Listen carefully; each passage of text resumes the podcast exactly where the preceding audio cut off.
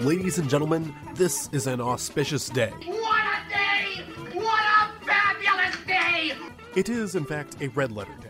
Today marks the dawning of a new episode of Real Deal No Sex Appeal. A constant barrage of eye-opening conspiracies and ad-libbed innuendo. Featuring Parker If at first you don't succeed, keep on sucking till you do succeed. and Chris, On the streets, he's known as a jackass. two premier content creators promoting the healthiest brand integrity in the world. Tell them what they've won, Spider. The way I see it, this should be a very dynamite show.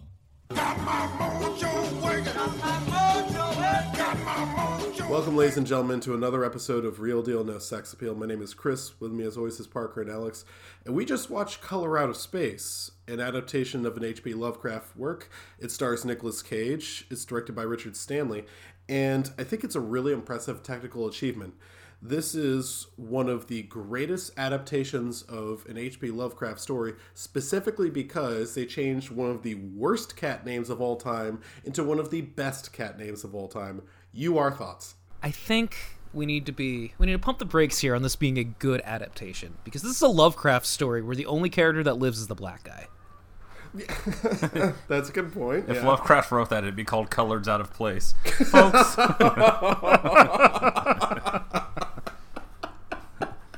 what is H.P. Lovecraft's cat's jellicle name? Fucking racist hack. I'm glad he's dead. Oh god, I, I'm, I'm still mad that he is the most recognized man from Rhode Island. It should be me, damn it. Anyway, uh, But no, sir, I don't want I don't want the Jellicle choice to be me. Why are you putting me in this balloon? goodbye. Okay. Um, And then Big Jeffrey died, and we never heard from him again. yo, I just realized something. Can, can you imagine if, like, in the middle of cats, a fucking bear just attacked them all? Dude, why didn't a bear get a song? Oh my god. Yeah. If that movie was like 35 minutes, at the 35 minute mark, they also got eaten by a bear.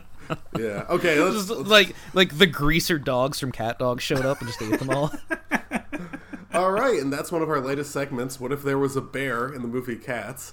Uh, Keep in mind, not fair use. That is copyrighted. Do not steal. So would the would the bear be one of the Jellicles since they're cats? Yes. We're thinking about the bear's jellicle names. God. Uh, I, well, I, I can one of the foresee bears, the road this goes down, and I fucking hate it, you guys. One of the ba- one of the bears' names has to be Dominic in honor of Dominic the rat from uh, the one because that bear has balls.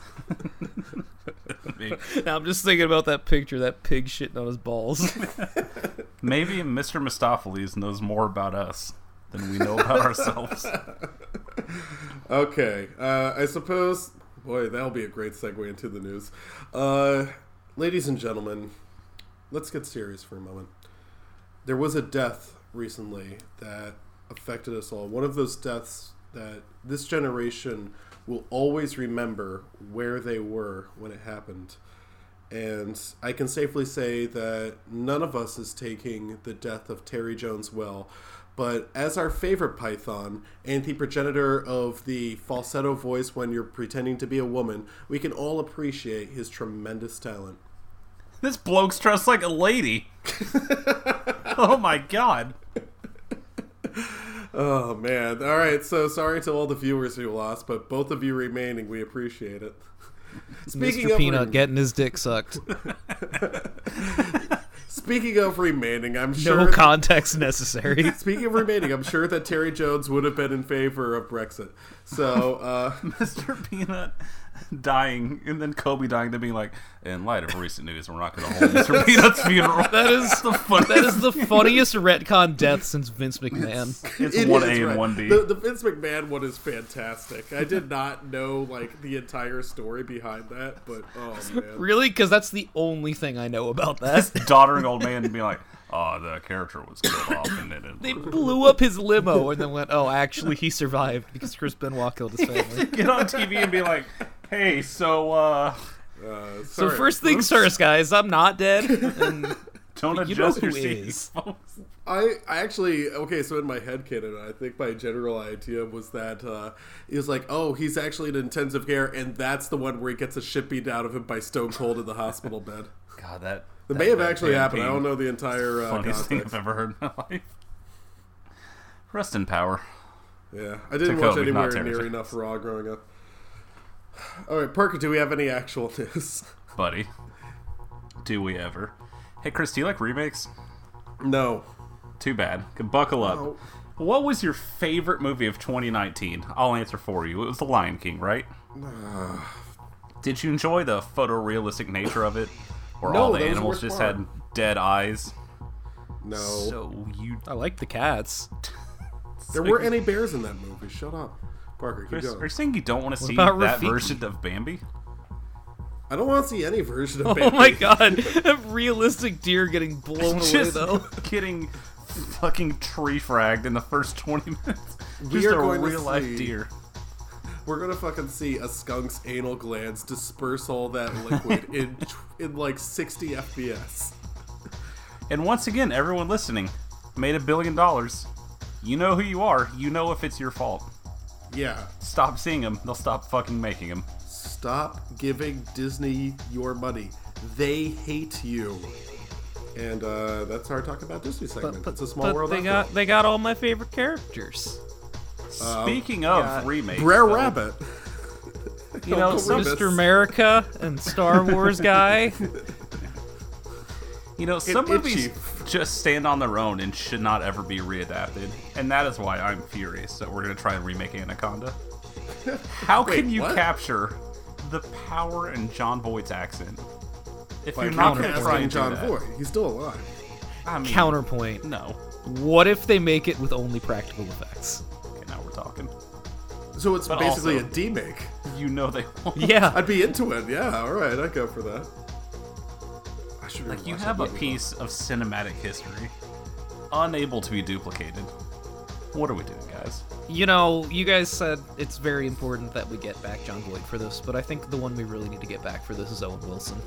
Correct. I mean, we, you don't Just like an all new cast of characters and also Owen Wilson playing the exact same bit part. You think if- he could still do it? I don't know what he looks like now, but I have a feeling he could still pull off this voice. Wow.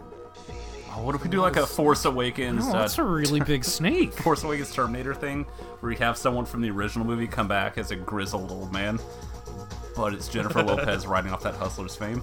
That's like, guys, no, Oh, I've, yeah, I've been go. in those swamps. You don't know what I've seen. I'm like leading on these fresh-faced teens. The grizzled old veteran is just the snake from the first movie. yes. I Hire me, mean, that thing looks aged already. he's, he's doing his best. Yeah. You know, speaking of So- Jennifer, uh, Jennifer Lopez, uh, all the people who are trying to tell me that Hustlers was actually comma better than Uncut Gems. No, no, no. The only people I trust to give me movie opinions at this point are you guys and maybe Red Letter Media. I, at this point, I'm, I'm dead serious. I'm probably going to. I'm just going to like completely delete my Letterboxd. No reason to keep No, that you aren't.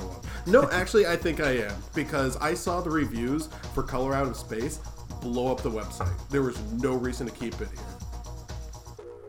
You don't have to read. it. Yes, you do. I mean, it, they're right there. As soon as I click on the page, it's right Chris, there. in you're my still face. on Twitter. You're not going to quit that either. I'm not going to quit Twitter. No, I'm not going to quit Twitter. No, but I will uh, delete Letterboxd if they keep making me mad. This will be the next straw. There's only one man to ever successfully quit Twitter, Chris. Oh, rest in peace, beer nerd. Okay, uh, Parker, do we have any other news? One more remake coming your way, Chris. Uh, Fox and the Hound. Here we go. The Thing. Now stay with me. What? It's a readaptation. So, you've seen the 50s one. I haven't seen it yet. It's But how they're both adapted from some short ass little novella from way the fuck back in when. Oh yeah, who goes there?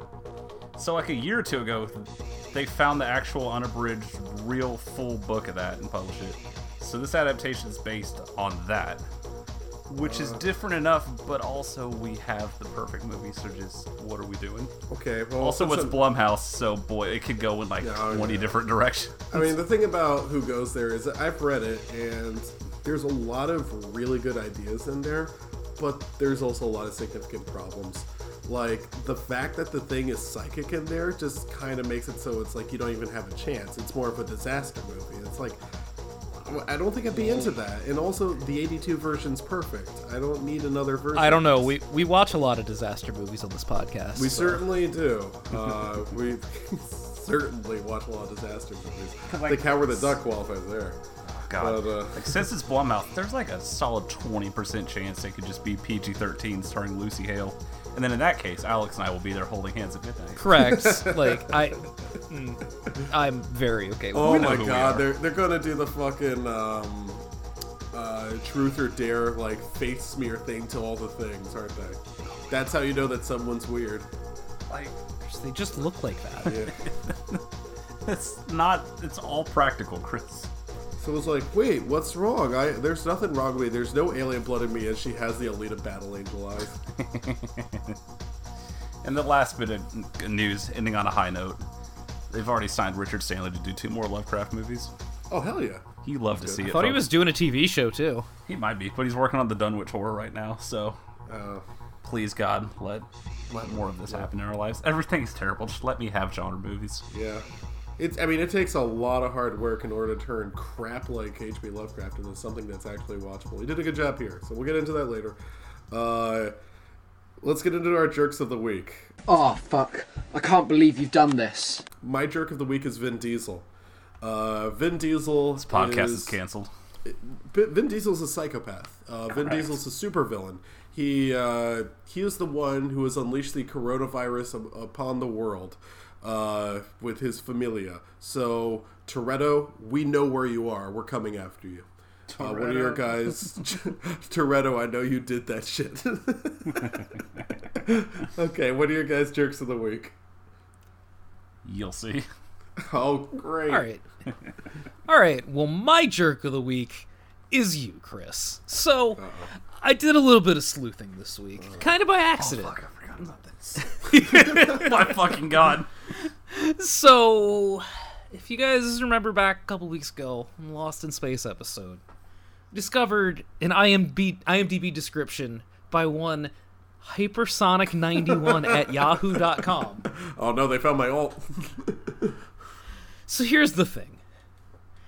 I happened to be coincidentally viewing a page for another movie and saw the same tag. I was like, huh, that's weird. It's like such a unique tag to be like, here's my full name and also my Yahoo address that's named after a video game character.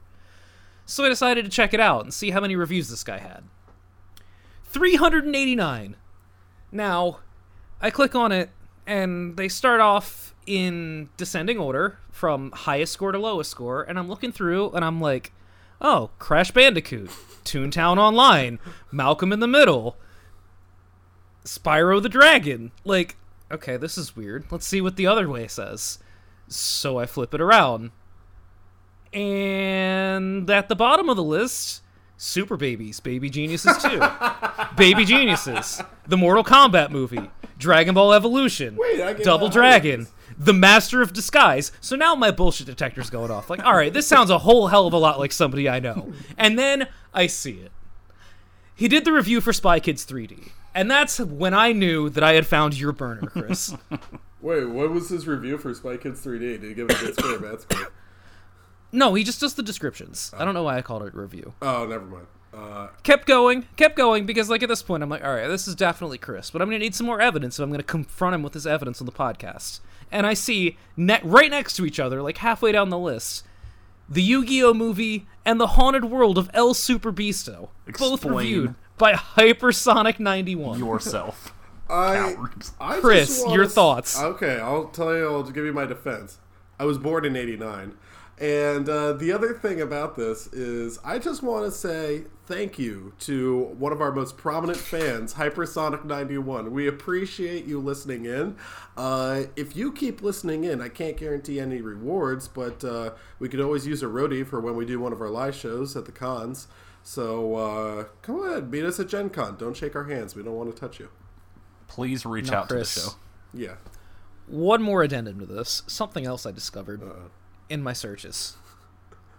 There's an Agent Cody Banks too. Buddy, is there ever? That's filed deep, deep away in the in case of emergency break glass. That's one of those that I don't want to sign because that will just start Parker. a month long war.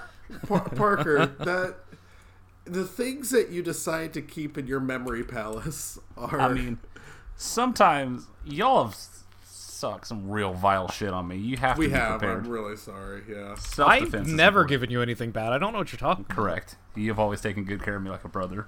Christopher, on the other hand, the Oops. dreaded First made rat. him watch all those cat movies. Wait, wait a second. Oh man, that's a tough one. All right, Alex, uh, you have a very special "Keeping It Woke Goes Wrong." oh boy, do I. so we uh the other the other Friday we were having a discussion, just you know, boys just shooting the shit in Discord. Somebody brings up uh friend of the program Hitchbot. Uh, for this, for the, uh, the the sole purpose of posting an Always Sunny title card that says "The gang kills a robot" alongside the story. Oh yeah, because like it's a good one. of course, you know, a, as one would do. It's a funny picture. One person's comment, who was not as familiar with our good friend Hitchbot as they might want to be, was I didn't know Hitchbot made it all the way across Canada. I thought it just tried it in the US and immediately died. To which another person replied, It's because we have such awful disparities in wealth in this country. Hell yeah, dude. Oh shit! Got him. Capitalism killed Hitchbot, That fucking boys. owns. Oh man. Well, now we know the real villain of the Hitchbot tragedy. Oh man, do you think? Also, go ahead. Do you think wealth inequality is what killed uh, Harambe? Let's just do it for all the famous deaths. I The will not deaths, join you course, on yeah. this. Also, like, did you guys know Hitchbot had a brother? The Canadian brother? Culturebot. Oh, God. named Culturebot. Is it? They Is it just learning? attended art exhibitions and tweeted pictures of people looking at art. Wait, wait, wait. Was this the? Is this the Canadian one, or is that? Maybe No, no, that was the same. Hitchbot. Oh, never mind. That was the same. No, this is like actually just a Oh. different robot designed by the same guy at the same time that just fucks off and trolls museum dweebs. I, I like the idea that there is a separate Hitchbot that uh, is a more cultured or refined. This is the Squilliam uh, Yeah, to this is- Squidward. I don't know why that's where I go with this. Do you think some Philadelphia artist got real pissed off about his tweets and just took it out on his brother? How's this for art? See some hitchhiking along the side of the road. Help me. I'll show you art, you fucking bucket of bolts. His last words were, "Please say on my face." Oh man, I should rewatch that. Just want demanding to know how they can see him as they rip him to shreds. Oh man. Well, rest in peace, Hitchbot guys. Sign of the cross. Make it. Uh, Bigfoot. I guess you don't have to participate. Okay. Um, let's talk about what we watched recently. I was too sick to even watch movies. This is the first week in I don't know how many years that I've gone without watching one single movie. Uh, it's kind of a weird feeling for me. You, think I actually uh, skipped work for the first time in I don't know how long because I was just way too sick to go. And I'm Such like, a good and- little wagey. I mean, that's the thing is, I mean, you say that, but like, you think, oh, I'm skipping work. I can stay home. I can do whatever I want. All I wanted to do was climb under the covers and just take a heroic amount of Robitussin, put that Vicks Vapor. First of all, get, guys, chat, girls, if you're listening, take off the headphones. Um, also, I respect you. When you're rubbing that vapor rub all over your chest, it is the worst when you have like coarse chest hair. It's so fucking ah, slime gets everywhere. So basically, I have watched nothing this week. The closest I came to watching anything is I was able to get halfway through uh, Beyond Thunderdome. That's it. That checks Uh, out. Yeah. That's how I watch Beyond Thunderdome. The good news solid is- 50 minutes. And I'm like, yeah, I got whoop. Yeah, uh, that was just like, yeah, that's enough for me. Um, the only other thing I watched besides that was uh, Scooby Doo Mystery Incorporated, which, as it turns out, fantastic. Easily the second best adaptation of Scooby Doo, besides the Johnny Bravo crossover. about crossover say. Oh, So- Next week's Behind episode. the one with uh with red herring, right? that one doesn't exist. So Next week's uh, episode, we'll do the live action movie. So Chris can just overdose on Tylenol. I oh, might are we gonna do? We're gonna do both, right? Oh, Fucking yeah. movies suck. There's a lot of canon involved in those. There isn't. Anyway, There could be. You don't know. uh, I, Scooby Doo isn't real. Okay. Uh, I guess Alex, you didn't watch anything either. Correct. Yeah. All I did was stare at an algebra textbook. Sounds like a good time to to me. Okay, well, this is the Parker centric episode. Parker, uh, how's it feel to be king for a day? Not great. I love when side characters finally get their own arc. Yeah. Wait a second. All right, this is the. Uh, this is the. Sorry, I was, I was gonna This make is the a joke. episode where Bigfoot goes to driving school. No, I was going. Oh, I was gonna make a joke that it was like finally an episode that focuses on Krillin. Fuck yourselves. Do you watch any bed. movies about Steam? No, Chris, but I watched a movie about skiing. As you assigned me a film called Better Off Dead. Yes. Now, when Alex jokingly said, "Oh, you're just gonna watch Aspen the movie," turns out this is exactly what it is, and that I appreciated. How like I would just look away from it, look back up, be like, "Oh yeah, that's it's just that episode. It's just happening in real time." Uh, did not grow up with the, the 80s stoner ski comedies, so didn't do a ton for me. like, I mean, but there's like a lot of themes of like depression and how it affects you and stuff like that. There, there are themes, you know, jargon, uh, you know, air say, I. I enjoyed it, but I didn't laugh out loud a lot. Yeah, I, I think that's fair. I have to admit, my favorite line in the whole thing, and part of the reason I got you to watch is, "Damn, that's a real shame when folks be throwing away a perfectly good white boy." Parker, allow me to interject. Next time Chris assigns you a movie that takes place on a mountain, just watch Cliffhanger instead. Oh man. All right, that was my next recommendation. Oh jeez, this is so terrible. I guess I'll have to watch Cliffhanger. no, I enjoyed it. Like it was, it was pretty good. I, yeah, I, I can understand maybe not like loving it, but I think that is the ultimate like '80s movie. You have to race the bully down the mountain, sort of thing. Oh yeah, and considering I've seen none of those, it was nice to like fill that gap for once and see like, oh no, it's shocking it is a one for one. It's the same. Yeah, thing, it, that's basically what it is. Yeah, it's good to see like where the reference is. A lot of people ought to know some of the references from that movie. Uh, Here's a little trivia for you. You know the woman who sings the theme song, uh, "I'd be better off dead than to live without you." That's the voice of Tommy Pickles, and you can totally hear it when she sings. Oh man, fuck. So how'd you like wrong. Dan Schneider? I can. Oh jeez. Old toesy wosies. Yeah, he was uh was actually pretty good in that movie, and that's the worst part. I know. I think I texted you like, this made me like I was gonna watch the Aspen episode because I haven't watched South Park in forever, but instead mm-hmm. I just watched the Russell Crowe episode again. That's a good one too. yeah. the way he says Puerto Ricans is one of the funniest things I've ever heard in my life. right, where's that pussy cancer? Oh my god! Makes me laugh. What a good episode. Tugger's Right, big come on, Tugger. cartoonish hands pulling out a gun. You should watch that episode. Speaking of the themes about suicide, poor Tugger. He's just trying to make it out there. I like how that movie has a scene with a that stupid claymation burger scene that's clearly meant to be the scene where you start making out with the girl next to you. So yeah, uh, for- you know, recommend for Better Off Dead. Strong recommend for the Kurt Russell fighting around the world episode. the Kurt Russell one? I didn't know they had a Kurt Russell episode. Oh my god, could you imagine? Dude, I'd watch that one. In a heartbeat. I want to live in that Mandela Effect universe. He'd probably be a better singer in Les Miserables. I'll tell you that much. It can't be worse. Every day I live in just constant dread that this You'll is get the week assigned one if that. he assigns me Les Mis. I wouldn't do that to you because It I gets brought up love Les so Mis. often. It's like, man, it's gonna be just fresh on someone's brain. They'd be like, "Hey, you know what, motherfucker?" And then that's it. Game over. I, I think Alex and I have a healthy enough reference for Les Mis that we wouldn't want to assign you the bad version because you should just watch a really good stage production instead.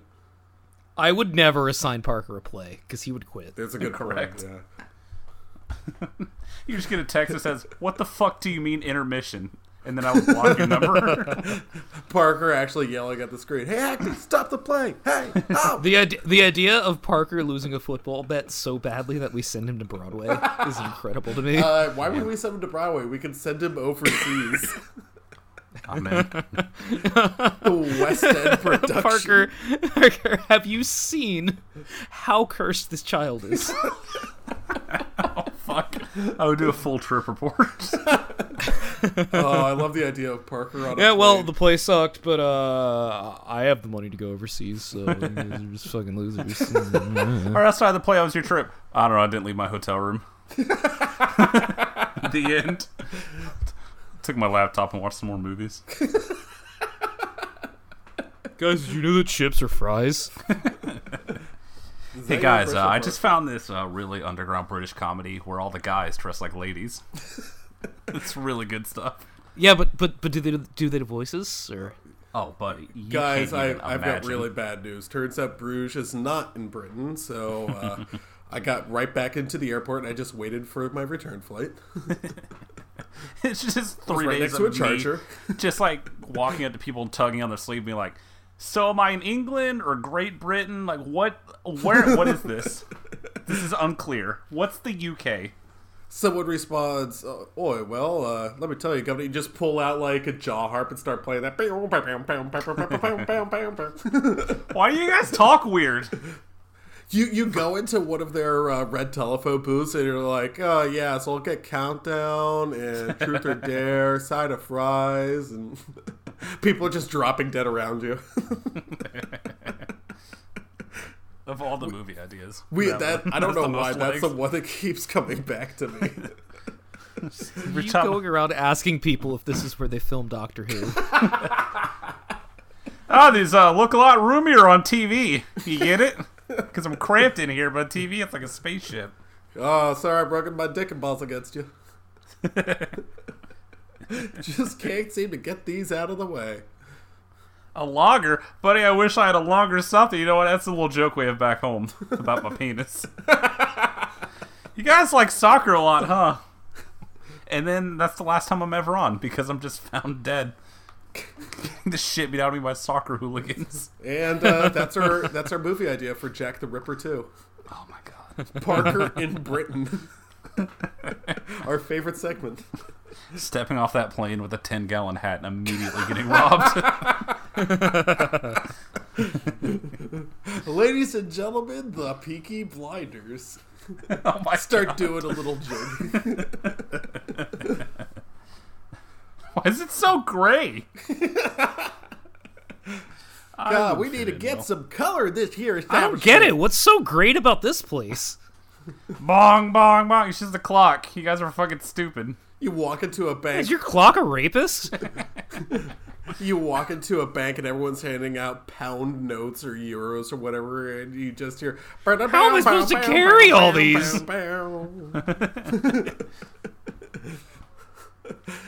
They hand me back. I was like, oh no, thank no, I gave you real money. I need change back. I don't know what kind of barter system you think we're on.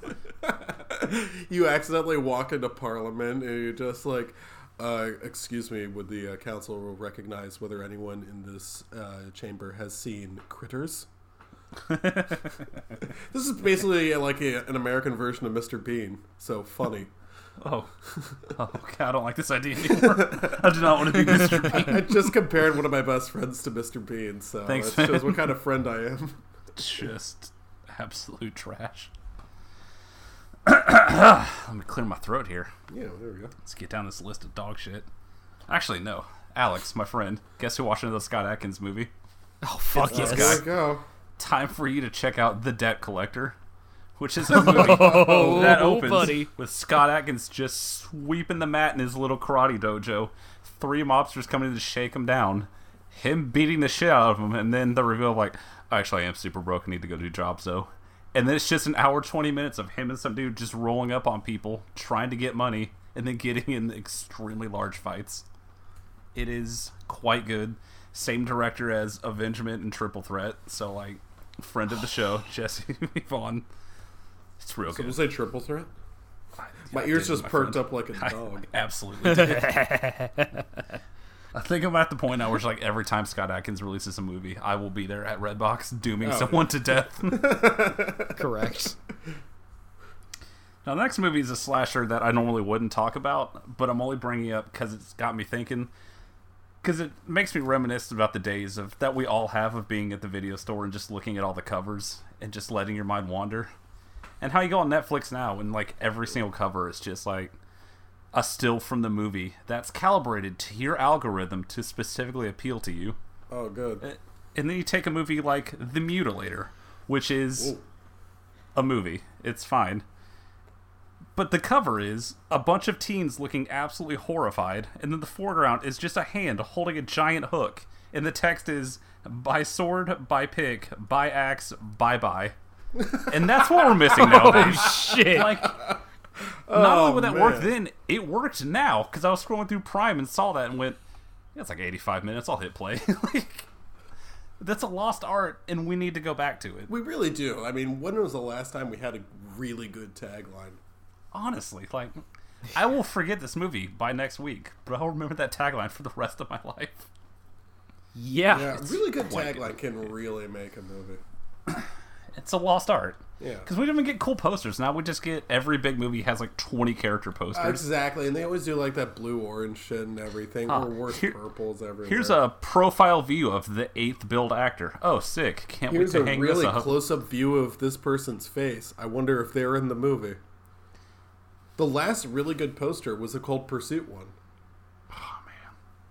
That was a good poster. Yeah, that's just a really me. good poster. I almost want to buy it, but I don't want people to know that I've seen it. Oh, what's that movie about? Yeah, I would Uh, not want people to think that I am just a virulent racist. Yeah. so I would not put that on my yeah, walls. big fan of Cold Pursuit. You know, it's problematic, but it has its moments. That's the worst part about it. Is I can't even describe it. It's just like, oh yeah, he's a he's a killer snowplow driver, and people would be like, oh, that sounds awesome. I totally want to see that.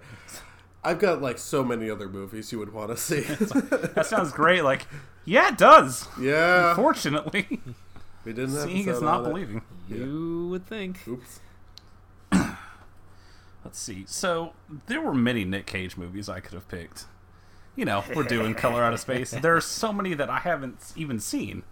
But I went back, looked through like his real prime, like talking like '90s, and there's all these options. Right. Could have done Snake Eyes, Leaving Las Vegas. I picked eight millimeter because that was streaming. I was like, Oh, man, that is a movie with any other director could have been so fucking cool. And also if it was 30 minutes shorter.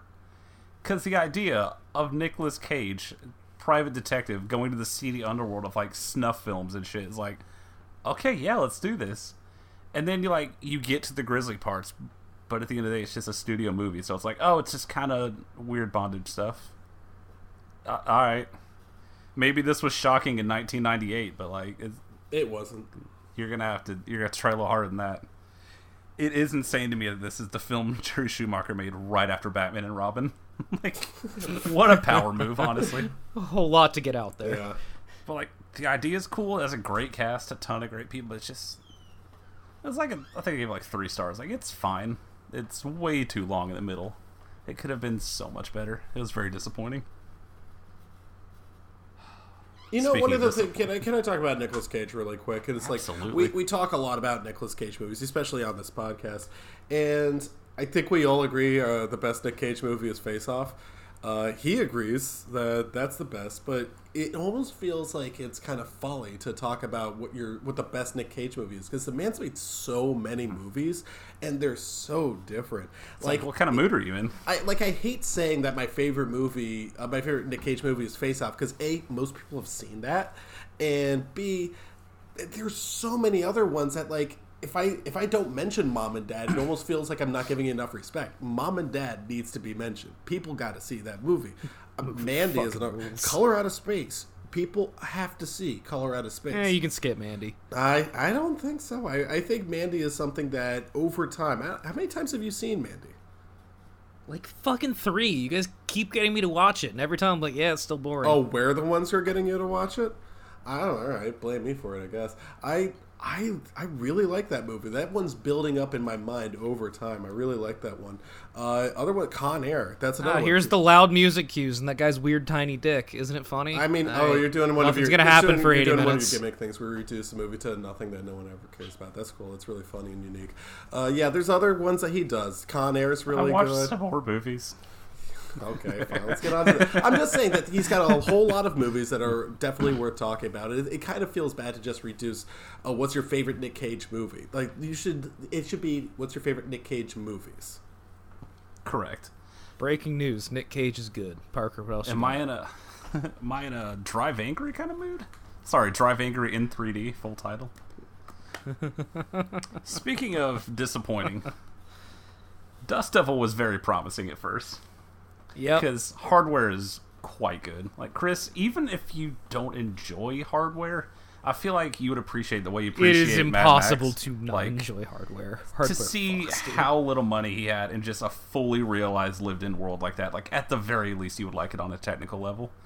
Dust. Devil is very similar to that, with like three or four moments of like, oh shit, here we go, here we go, and there's a lot of nothing in between. It's it was very disappointing.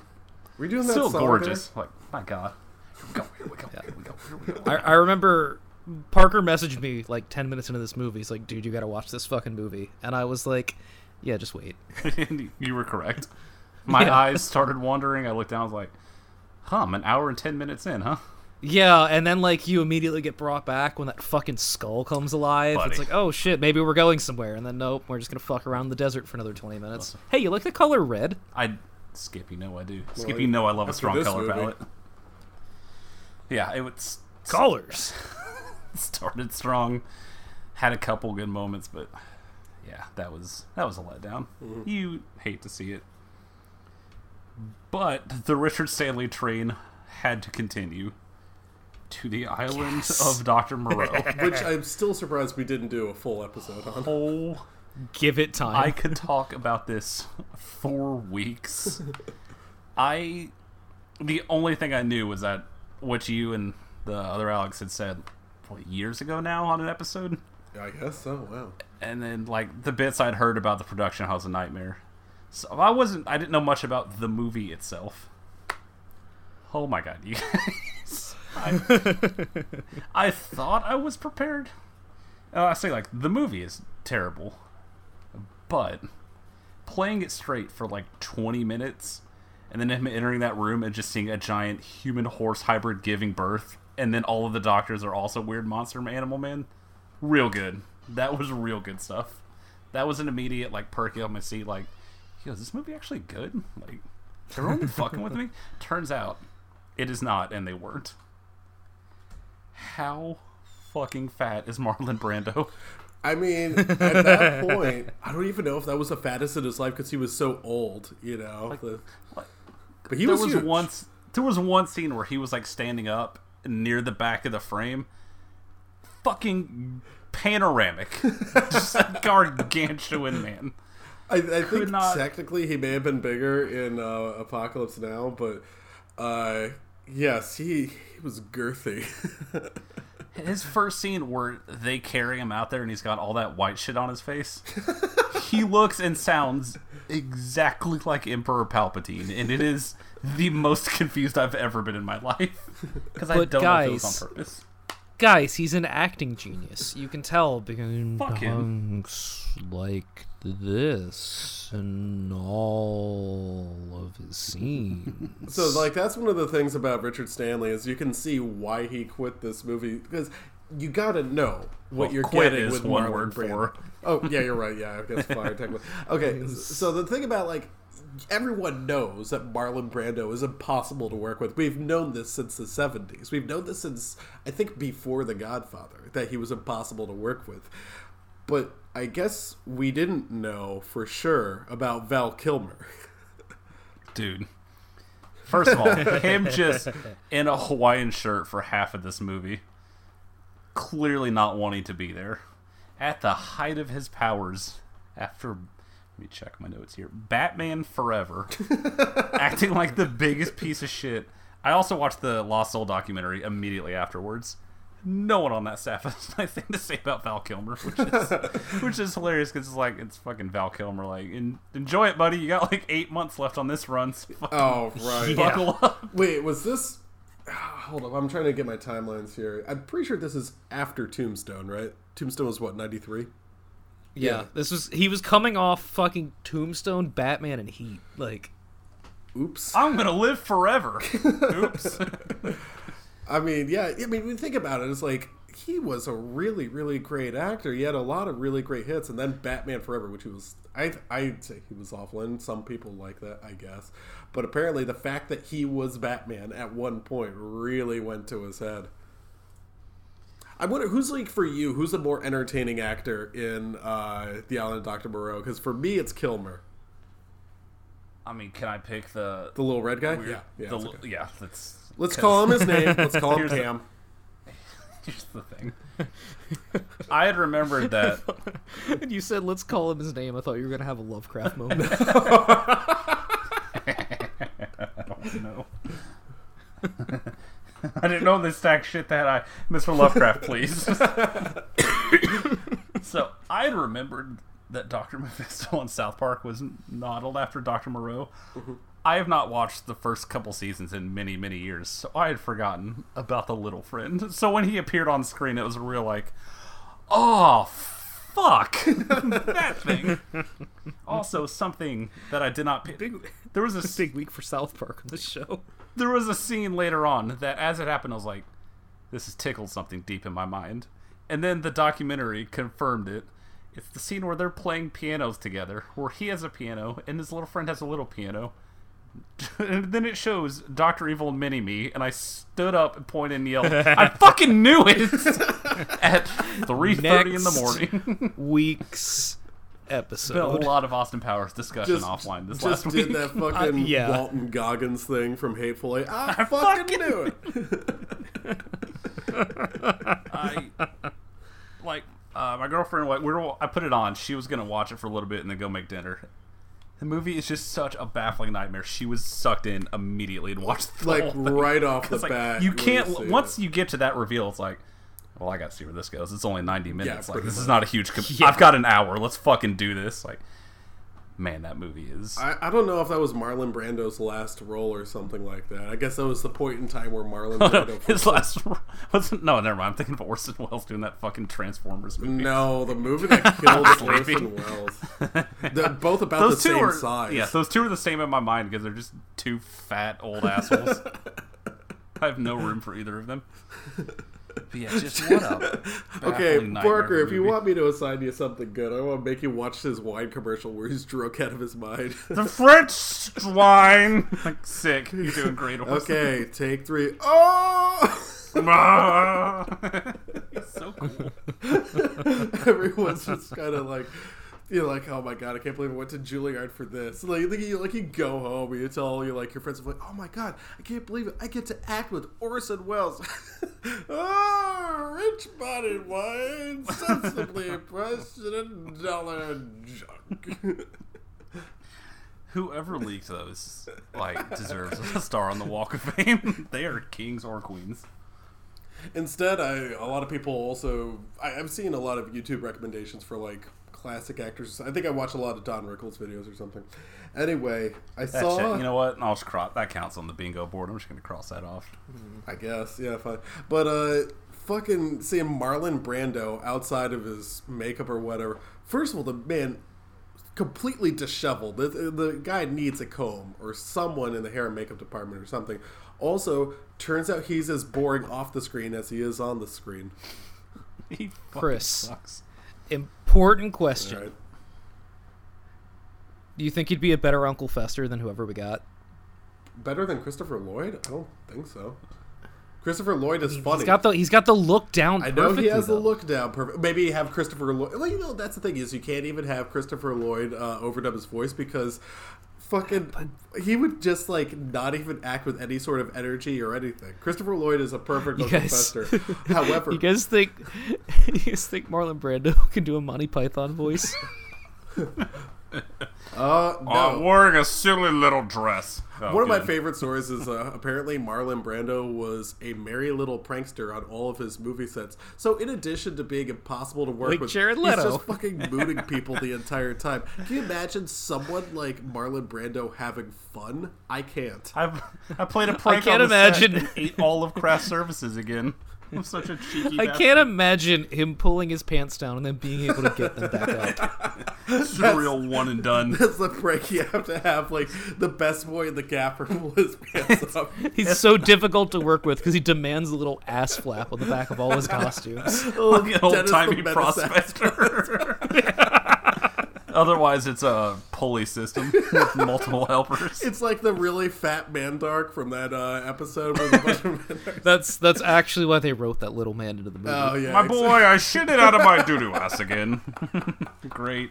Oh, There's our God. entire budget right there. This doddering old man who's listening to his lines through an earpiece. Fucking great. Yeah, that's the thing about him is he's kind of grown in legend for some nonsense where he would be suddenly he reverently looks up uh, to, at, at the sky as if he's speaking to God when he says these lines. No, the cue cards were up there. He didn't want to memorize any of his lines. Uh, anyway, part, uh, Alex, to answer your question, would he be a better Uncle Fester? Only in the sense he's a you know method actor that sort of thing. He looks like he smells. Oh my god. Yeah. Those folds Correct. are just. Oh, the creases. You just imagine like the hair coming out of his ears and all those ear mites. Hefty little snack right there for you. Acting genius. I've never liked Marlon Brando. I think he might be like, as far as I have, like, I don't know if there's like a list of overrated actors, but he's up there with Kevin Costner. I think that was one of the first people to make me just distrust all film scholars. Like, no, fuck this guy, and fuck all of you for telling Seriously, me I, he's I, rude. I, have no ass. affinity for Marlon Brando. They finally find him at the end of Apocalypse Now, and he tells them about the two tight end, one running offense. Son of a bitch. now, my night with Richard Stanley was in depth, which by in depth I mean I just went to his IMDb trivia. And here's two trivia pieces back to back. Turned down an offer to direct Spice World. Turned down an offer to direct Judge Dredd. Those two thoughts have been with me for days now. Yup. I have not been able to stop thinking about either of those. I could what they would safely like. say I, I I'm entirely on his side though, because I don't think I'd want to work in Hollywood anymore after that experience. People say, "Oh no, you look at what we have for you: a nice, fresh-faced Sylvester Stallone." No, wait, don't walk out the door. We still have Rob Schneider. Thanks, man. uh, it's not. It's, oh, he has to be in it. Okay, well. Oh, so we uh, got to the mountains I go. All right, I understand you're probably not into the Spice Girls, but guess what? We also got Meatloaf for you. You like Singer, fun cameos, don't you? Mr. Brando, please. He's a person. He's just sucking on his shoulder. I very strongly recommend watching the Lost Soul documentary. I, I, it's on right, tell you Prime. what, I'm, I'm gonna get to that one then because uh, I've heard nothing but great things. I keep that's the one I keep hearing is like the documentary is better than the movie. like, Parker. The, the movie's a nightmare, but like everyone has to watch that movie. Oh, everyone I'm so has glad. to. I'm so glad I did because Yeah. I will not forget it. Would Marlon Brando have made a better fat bastard? I we have not stopped thinking about Austin Powers these last couple of days, and it is very It's- intrusive. yeah. Because like on one hand it might suck, but on the other hand, there's some good stuff in there. So here's a good example. Want my baby back, baby back, baby back. Can you oh, do the uh, do the Marlon Brando voice? I want my baby back, baby back. oh, some fucking corn on the side and What does number two Mashed work pot- for? number. yeah, I mean, you sure that turd who's boss will make me laugh every time I think about it for the rest of my life. Heather Graham having to fuck Marlon Brando would somehow be more disgusting than what we got. Actually, you know, speaking of alternate uh, roles here, uh, here's a little bit of movie trivia for you, uh, Parker. Uh, apparently, Orson Welles lobbied really, really hard to get the role of the Godfather in the titular movie, and he even offered to lose weight. I gotta tell you, Wow. better movie right there. Now that's I a mean, big absolutely. deal because I think at his biggest, Orson Welles was like a lot bigger than uh, the Marlon Brando. Because I'm pretty sure Orson Welles got up to about 400. Jesus I don't know if I don't know if old Colonel Kurtz ever got there. Uh, I can't. All I can think about now is that clip from the critic, which Parker you still need to see, uh, of, of Apocalypse Wow. He starts doing like a dance and like egg roll starts falling out of his sleeves. You I don't want to talk about egg rolls ever again. Oh So- my oh, god! God. Can you imagine Still imagine? recovering weeks later. You say that, but that's like, oh, last time uh, a white guy came in here was Marlon Brando, so he just gave him as many egg rolls as he wanted. oh my god! All I can think about now is like, I don't think you heard me correctly. Give me all the spring rolls that you have. Oh, we have this many ready. No, no, no. This will be an extended stay. I I shall be- retire to my quarters, bring them post haste. I'll be retiring to my quarters. And this is the best runtime padding we've I ever know, seen. great? setting up a residency here. for for like two of us didn't watch any movies, and we're just talking about fat guys in movies. About Just rip, baby. Oh my god, here's an alternate casting for you. How about uh how about Marlon Brando as Louie Lastik and Remember the Titans? Jesus Christ. Remember, Marlon Brando gets one more concussion. Oh my god, he, he gets a quarterback All right, because all right. because he couldn't. No one could understand his audible. All right, guys, hear me out. Marlon Brando as Jabba the Hutt. What's But the just difference? like in his regular clothes. Yeah, but also there's Yeah. just a little puppet, It's- it's like- Salacious Crumb laughing Yeah. at the side. it's like the original cut where Jabba the Hutt was just like a dude in a fur coat, except it's just Marlon Brando. Oh my god! I just thought about that picture of Kevin Smith and those jeans pumping gas. and and then and then we could get his little friend to play Yoda. Oh All in my brown taint, man. Okay.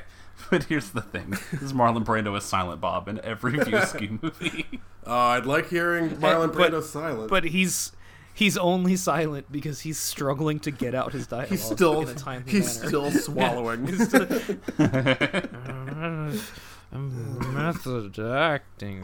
I don't remember the rap lyrics he gave me. Jason, slow down. What is what is a snoogans? then he just heart just seizes having to say snoochy boochies. Can we What a just fucking- dignified death. can we Suck a dick. Can we just fucking do ice cream instead of this marijuana? Oh my god. God, he even takes forever to die in The Godfather. like, He does, yeah. I fucking hate Marlon Brando, you guys. same. Glad we're all on the same page here. if there Yeah, were a no- Brando defender in this I, podcast, not this on would get not, real not on this end. No, I, I can't stand Brando. Love Orson Welles. I'll tell you that much. Uh, big fan of the Transformers movie. So Parker, did you watch anything else? I sure did. But a couple things about that documentary. Like 10 minutes in, they just casually name drop, like, oh yeah, Richard Stanley's great grandfather is the dude Colonel Kurtz is based on in Apocalypse Now. That's Oh, just a thing they just casually mention. like, hey, by the way, here's this small bit of lore. And that's mostly why. Marlon Brando's in the movie. Love lore. Wait, why? Do, what does Marlon Brando have to do with it? Don't worry about it. Is it is it like one of those things? Oh yeah, the Apocalypse Now sort of thing. Sorry, I forgot that. I, I forgot that. I thought Orson Welles was in it instead. I as soon as you said that, I doubted myself. Like, fuck, wait, I thought he was dead. It's Yeah, it's fine. yeah. I, they, like I said, they same roll, they, person. they roll up at the end of Apocalypse Now and just hear, "I ate the baby." Did you did you guys ever read? Uh, it was like apparently one of the most famous movie articles or infamous movie articles or something like that about uh, the amount of trouble that Marlon Brando was causing on the set of the Count of Monte Cristo remake or something like that. It's an old article, so I, I wouldn't be surprised if you haven't read it. But it's so totally worth hearing to just hear how much of a fucking prick he was. Apparently, his pants burst because he was eating too much ice cream. Real I mean, story. same. I would like to retract all previous statements. Actually, Marlon Brando is a close personal friend, and I respect him. friend of the show. He's really winning us back here. Yeah. We, you know, we'd like to shout out to our producer, Marlon Brando. that would be the moment where I get dragged off into the woods behind the studio. if Marlon Brando were our producer, it would explain why the editing takes so long. Okay, a couple quick things about the documentary because you should all watch it. But just a couple quick things. I would th- watching this made me super excited for Color Out of Space because Richard Stanley's in interview. He's talking about how he has to meet with Marlon Brando, and the dude, the guy tells him like, "Dude, Brando's fucking pissed. Like he's going to rake your ass over the coals." So Rich Stanley just deadpans. So I resorted to witchcraft, and then just you think he's joking, and then he just starts talking about visiting a warlock and a hand getting sliced open, and there's a picture of a dude in a robe on a pentagram, and he's just being dead serious, and you're like, all right, well, I'm Look. fucking in for this Lovecraft movie is now. Like I don't know anything about it, but What's the worst This man that can just- happen? Uh, the worst would be entertained, you know. So they were ready to roll in this movie with Brando, Bruce Willis, and James Woods. Bruce Willis leaves because he has to go through his incredibly awful divorce. Right. Val Kilmer shows up the premiere of Batman Forever. He's like, "Hey, I want forty percent less shooting days, by the way." so they have to shuffle like half the cast around, and he uh, they over to Stanley like, "Hey, so Bruce Willis already walked, and if Val Kilmer walks, we're shutting this whole thing down." And this was like a huge passion project for Richard Stanley. So he was like, "All right, fuck, it, I guess we'll just figure this out." They go all the way out to Australia. Everything is going terribly. Like they haven't even started shooting. Val already being a total shit. Everyone hates him. He's losing all control. None of the actors are getting any direction. Then a fucking hurricane hits. Oh my god! he I don't think I would have fired. survived. He gets fired like halfway into the documentary. It's real good. I bet it's he's like happy. a quick ninety minutes. It's very good. Yeah, How cra- you haven't seen it since uh, you last talked about it, right? you're right. Yeah, maybe it'd do for a rewatch. Uh, did you watch the ending credit scene? I can't remember. It's the scene where uh, one of the little monster things gets dropped off in a sack at the Egyptian Theater in London, and all these other cats come out and start circling it, and then they start teaching that cat about the Jellicle way. Oh shit! You. I hate James Corden. Oh, you actually watched it. Oh, I thought you were just doing a bit. Chris, when you texted me that, I had already seen it. Oh, Don't really? worry. I hate James Corden so fucking All much. right, I guess that's two versus one. You guys both hate James Corden more than uh, I hate Rebel Wilson. I think Uh, it's fair. she is not off the hook yet, buddy. what a fucking vile movie. Why are you wearing that stupid cat suit? I sort of half agree with what you said, Alex, about how like after a little bit you just get used to the CGI. yeah, basically. until a cat enters that you recognize. Because once like just a cat comes in, it just has Judi Dench's face on it. I'm I'm fucking out. Like that's immediately a sobering cold shower. What the fuck? Actually, for me, it was the opposite. If it was a person I didn't recognize, that was more unnerving. Like Yeah, Robbie like Fairbanks. Monkus Trap. Well, yeah. I wish I had that experience because seeing Judi Dench just sleeping in that little basket shook me to my core. She's making the Nala sex eyes at Ian McKellen.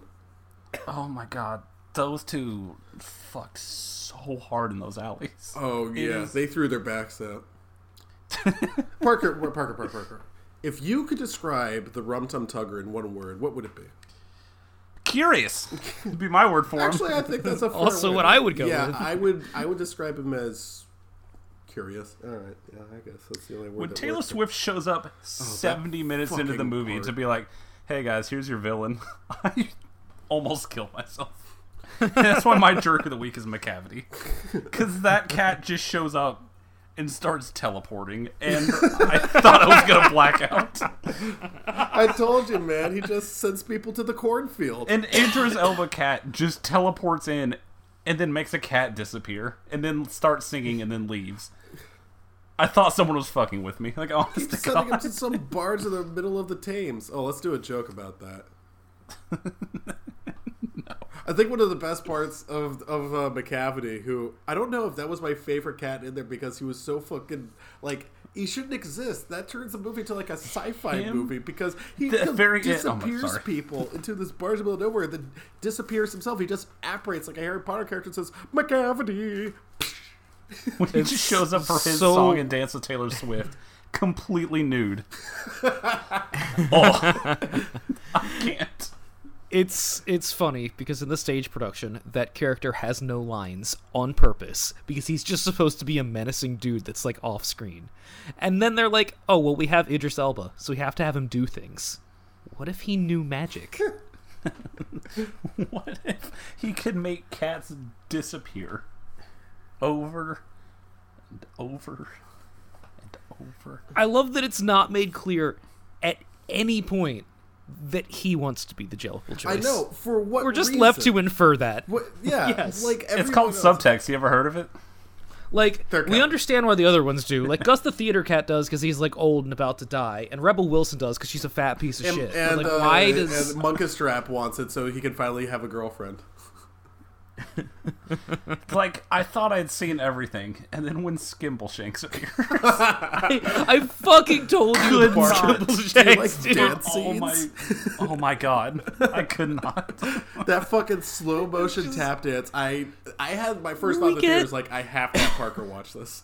I was dying. Like no, we not get something metaphorically.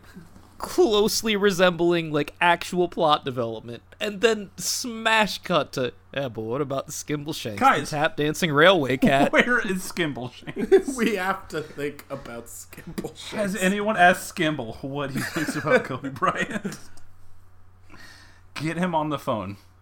And then they're all looking for him, and then he appears with his haunting visage and tap dances. and there's still like 40 minutes left. You're just looking around in horror. It's a Mr. Krabs looking around thing. Oh my god. Imagine my surprise. I was like, oh, this will wear off later. And then in the first 10 minutes, she eats those crickets. I was like, oh, fuck, I think I'm going to die. This is it. this is how it happens. oh man! All right. Did, did- wait, did you not laugh at her really funny No, jokes? I'll stop you now. Save your breath. no, fucking didn't.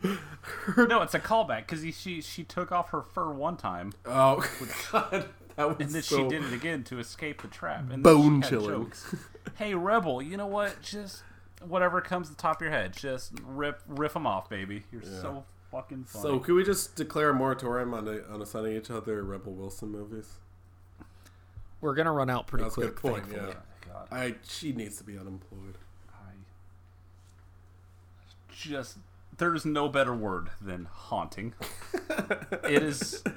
It will stick with me for the rest of my life. See, that's one of those movies that's remember where I worth all those uh, normie, uh, over the top, angry reviews sort of things. That's a really bad movie. Um, not not like The was best the review other I one, I guess the Dolittle one. You know. The best review I saw is still shout out to dogs. Yeah, It's so a- simple. Keep it simple. Keep it short. You know. Not oh my god, this is the most epic piece of fucking bacon shit waffles. Like, nah, just Bacon shit just waffles. You were it's watching the uh, Nostalgia Critic review. sorry, I was reading some more Letterboxd reviews that you leaked. Oh, yeah, great. Brad Pitt probably has a really great. Uh, She's fun. or David Ehrlich. Like blank meets blank. Got it. Thank you. I can review so movies much. too. I have one more film to talk about. That friend of the show, Lady Alex, talked about recently. A film called Sleepwalkers. I'm so ready to hear about this. the only film where Stephen King wrote the script, not based on any of his works or anything, it's just something he wrote for the screen. I cannot express how unprepared you are to experience this movie. It's came out in 1992, so you know, right in that sweet spot where all of King's books are coming out and people are like, you know, I think I'm good. I'm going to pass on some of these. Just like the dregs of like, oh, good, insomnia, Desperation, Regulators, Bag of Bones, Girl Who Loved Tom Gordon, Dreamcatcher. Just all the real highlights that you look for. Right. So he's really at his peak right now. Directed by Mick Garris, who at this point had directed The Fly 2 and Psycho 4. That's. and Critters 2. So, this movie opens the way all good movies do, which is, of course, a dictionary definition. I wrote it down No. because, man. Favorite way to Now, begin keep in mind, literally, the only thing I know about this movie is that it's the one, the only thing Stephen King wrote as a screenplay. Sleepwalker. Nomadic shape shifting creatures with human and feline origins. What? Yeah, also, this is Keeps happening. did not plan on this fuck this 24 hours was painful for me. This did not happen by plan. Human and feline And then this ended, and you watched Bear, right? Oh, God, if only. Vulnerable to the deadly scratch of the cat, the sleepwalker feeds upon the life force of virginal human females, probably source of the vampire legend, from the Encyclopedia of Arcane Knowledge, 1884. So that's how this movie starts, telling you like, hey, they're part feline, part human, but also they can get killed by cats, but also they need energy from virgins. Oh, like Gary Oldman in Lost in Space. Yeah. Correct. Glad we're all on the same page here. We all have cat scratch fever. Dun, dun, dun, dun, dun, dun. Does any of them try to fuck a bowl of milk? Just asking. for a I. I'd prefer that, but we'll get there. So that's the first thing you see. The second thing, just a shitload of dead cats. Like a couple weeks ago, I was gonna watch this with my girlfriend. Like, hey, this looks stupid. We turn it on. Two minutes in, it's like, nope, that's not ruining our night for this because uh, she does not fuck with dead animals. She's not gonna suffer through it for this piece of shit. Nor should she. So, we meet uh, our two sleepwalkers, a man and his mother. They both have the powers of telekinesis and illusion. They could just randomly turn invisible, but also they have feline powers.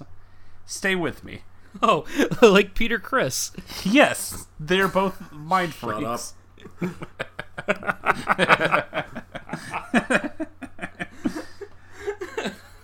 Cat like ability. I mean, just you know what? When I'm done talking about it, just fucking Google it and look at the prosthetic cat faces. It is the funniest thing you'll ever see. Okay, I already did that, and Alex and I will be watching this next time she comes Yes, yes, you will. So the main character, he's going to high school and he finds his virgin girl, who's Shelly from Twin Peaks. Yes. And we're still in the first act, and him and his mom, mom's like, "Oh God, we're dying. We're so hungry. We need to eat a virgin." At some point, they just he starts making out with his mom, Hell like yeah. for reals. I mean, why? we go back to the school. You know where Stephen King really thrives is writing teenage high school girl dialogue. And it's real good. a lot of believable characters, good stuff. And here is the point where I write in all caps, "Oh my god, is that what the werecat looks like? Why even make the movie?" Because there's truly no way to explain the shitty clay dollar store makeup and fake teeth. There's a high-speed chase in which the werecat loses the cob, the cop, excuse me. There's a cop joke later in his Oh, in his fucking Pontiac. I said cop because at one point, like this movie plays it. I don't want to say serious, but like more serious, like a real movie for a bit. And then at one point, he just stabs a cop in the head and says it's cop on the cob. So it turns into that kind of movie extremely quickly. Uh, there's a scene where like mom's like, seriously, we really need to eat, and then she freaks out and attacks him. They're like, oh my god, he hit me, and then we just cut to him and his mom fucking like, and that's not a joke. Like it's filmed like super sensually, them just banging it out in the bed, and then it pans over to the mirror and they've got weird monster bodies because they're sleepwalkers. The end of this movie. we keep teasing that these people who are part cat, they can be shot over and over and over and over. They can be stabbed, be hit by cars. The only thing that actually hurts them is cats. Oh God. The end Just like Just us. drop them to a bear exhibit. at the very end of this movie, we keep seeing like cats gathering around the house because cats are also the only things that can see them when they're using illusions, which you will see multiple times in this tight 90 minute movie. Oh my God. Only the cats can see through. The cats keep gathering and gathering and gathering, and they all jump on the mother and claw and bite her until she bursts into flames. This might be a future episode. five stars. It is the most powerful watching Sci-Fi Channel in 1997 energy I've ever seen in my life. It sucks so bad, but is also so fucking good. It is one of the best and worst movies I've seen this so far this year. We will absolutely be talking about it at some point. So yeah, uh, Island of Dr. Moreau, Cats, and Sleepwalkers in a 24-hour period, and I am now more powerful than either of you. I you cannot stop me.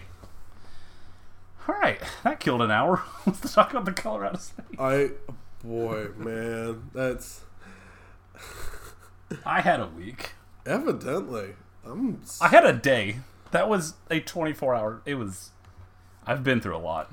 Okay, A lot of cats.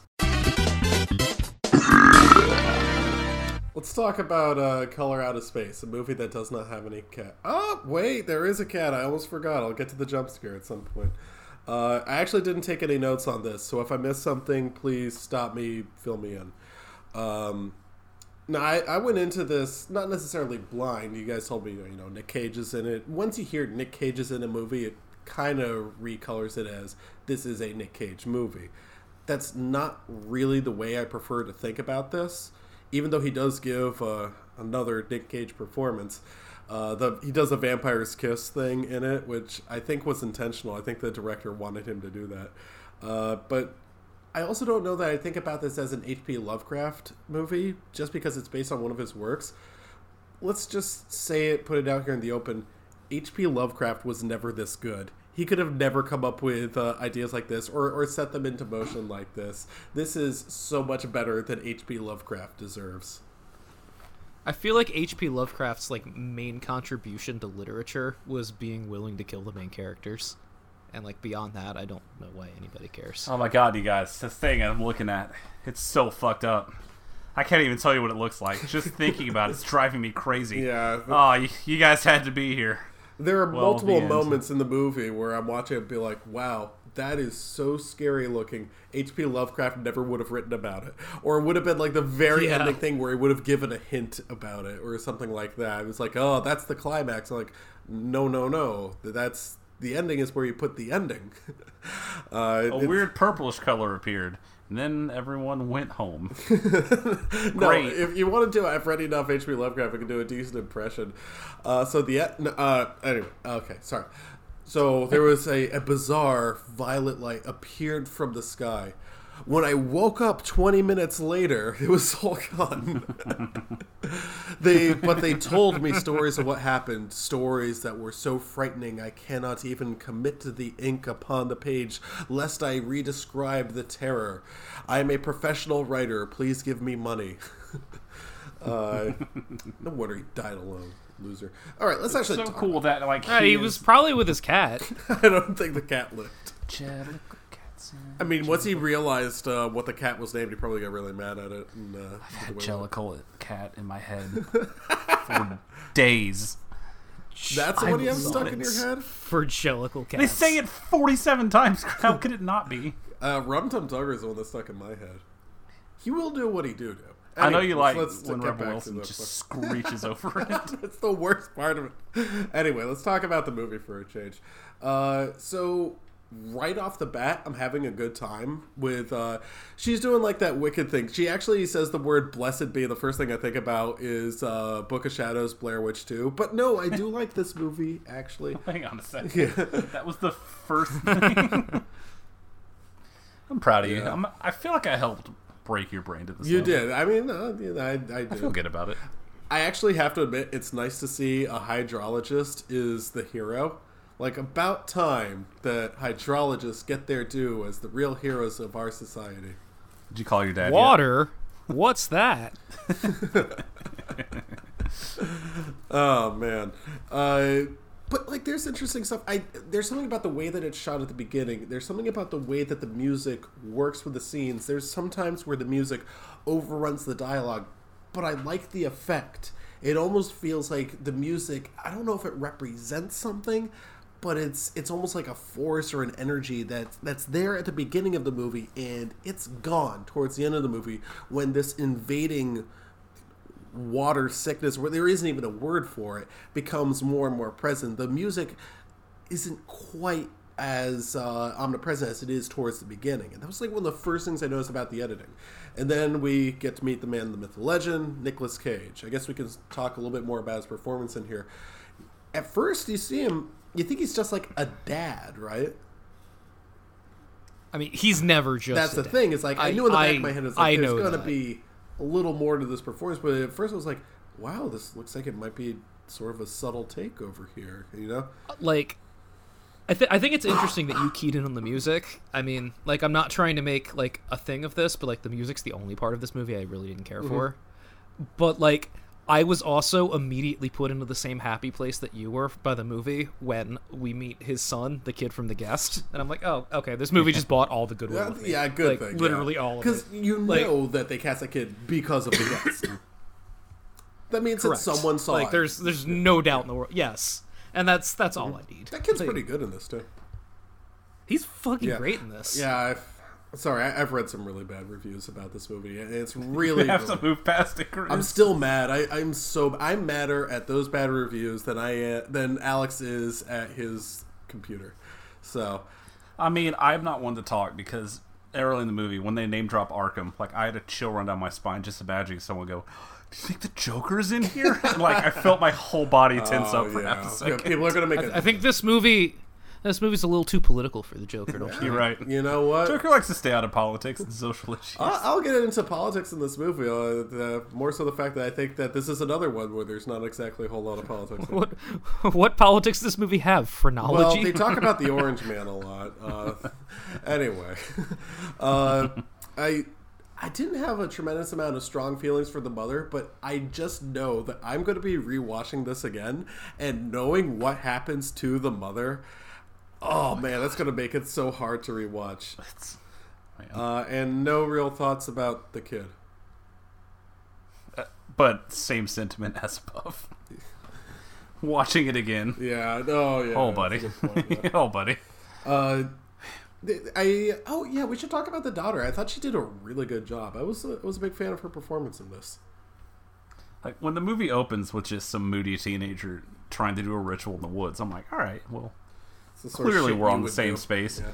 And then Yeah, five minutes later, she's just like crying in her room as black metal's playing in her ears. I'm like, okay, Richard Stanley, I've we're on the same before. page here. Yeah. We saw this character the same way. I feel it.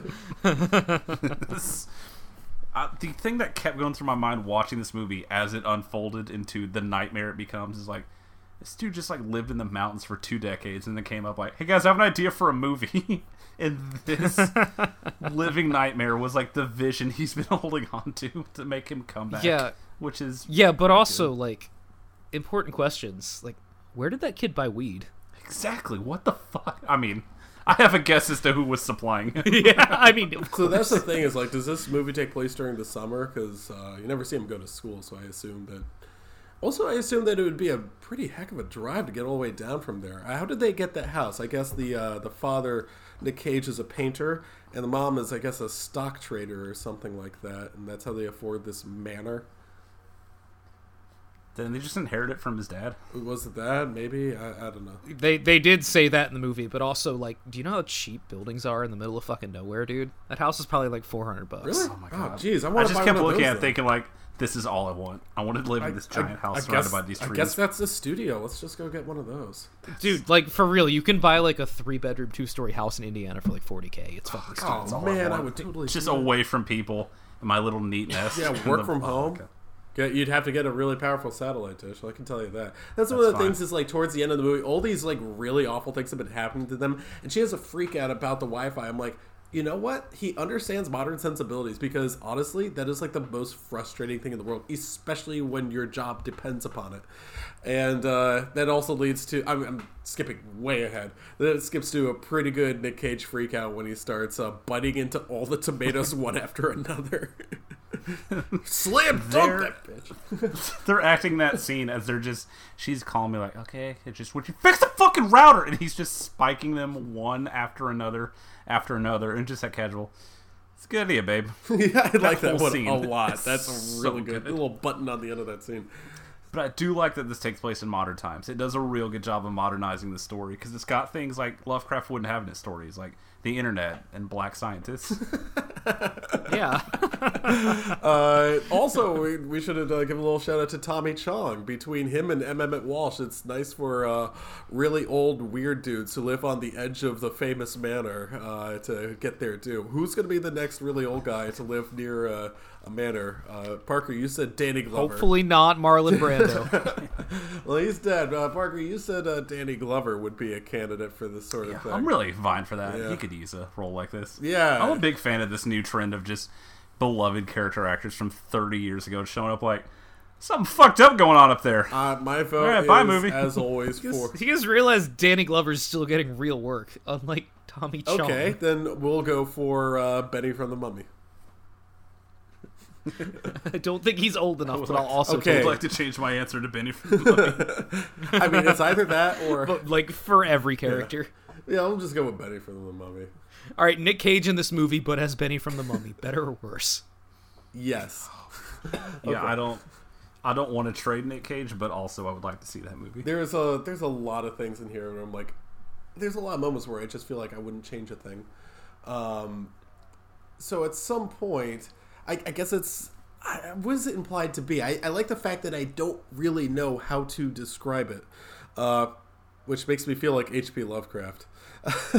uh, it's it's not necessarily like alien invasion, but it's like there's something extraterrestrial comes down to It's Earth. just space yeah, thing. space thing. Yeah. Exactly. Well, again, can't exactly write that down. I get paid for it. Uh, yeah, a space thing Uh, comes apparently. down. Uh, evidently, you Yeah. can. And they find this. I guess it's a meteor, a big purple meteor.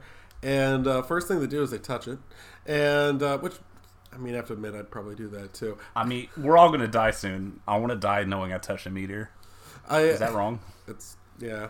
Go out on so top. I, I mean, like you, you touch it, and then like a couple minutes later, once everyone else goes inside, you just come back out and just drop your balls. oh, you it. got Absolutely. it. Just just just just to be sure. Yeah, you know? and then you like you see your your sister reach for the exact place where your balls touch. oh, Hey, I didn't know you loved that so much. Loved what? Love touching my balls, you fucking weirdo. Slam the door. okay, so one of the things I, I, I, I saw some other reviews too, and the, one of the things that people who didn't like the movie focused a lot on is the alpacas. There is a scene early on where uh, Nick Cage talks about the alpacas, and it kind of goes on for a little bit. It goes on for like two minutes. You're just like, oh, okay, I guess they're- are they doing that thing where alpacas are the meme animal or something like that? Uh, they come back in a pretty big way later in the movie. Do a fucking thing reference there, I, I, I guess. Uh, but anyway, after the meteor hits the ground there, I guess we could just go through the plot ish. Um, it starts to more or less affect the water supply. And uh, as they drink the water, or in Nick Cage's case, just bathe in the water, just covers himself with that water, they become more and more uh, insane, unhinged, and they're weird things start happening to their bodies and uh, i think that's the real fun of it uh, this turns into a body horror movie at a couple different points here's a moment uh, here's a good example right uh, where the mother is chopping a carrot right and she's chopping that carrot, chopping the carrot, and uh, they're like, "Get your mother in here!" And uh, the kid goes there to like tug on her sleeve. Oh, you know that she's going to cut herself. But like the way I'm looking, I'm like, I think they're going to do a fake out here. I think they're going to do like, "Oh, you were so close to getting me to cut myself. You have to be more careful." No, she chops off three little piggies. It's there's definitely because so many weaker movies would be like, okay, we're gonna keep teasing it. No, it's like that night, like no shit's already going down. Like y'all Yeah. aren't even prepared, and if this is too much for you, please consider leaving the theater. Yeah, there are a couple Yep. moments where the movie gets, and I don't often say this, actually scary. Because it has been so long since I've seen a horror movie that actually scared me. And this one got me at a couple places. Uh, anyway, yeah, so she chops off her fingers, and I have to say her reaction's one of the best parts about it. She just, she, she's like, I- I'm making a joke about this, even though I like it. She's like Helga's mom. yeah. You're not wrong, actually. oh hey dear dinner's ready that sort of thing I, I don't know why that's where my brain goes to i'm going to blame alex for that one uh, You're welcome. uh, so they take her to the hospital so she's uh, out of the movie for a little bit she gets a little reprieve lucky her she'll come back i'm sure nothing's going to happen to her uh, anyway there's a scene where um, the daughter has to wash the blood off the knife that leads to the sink overflowing with blood. I, I thought that was a really good scene.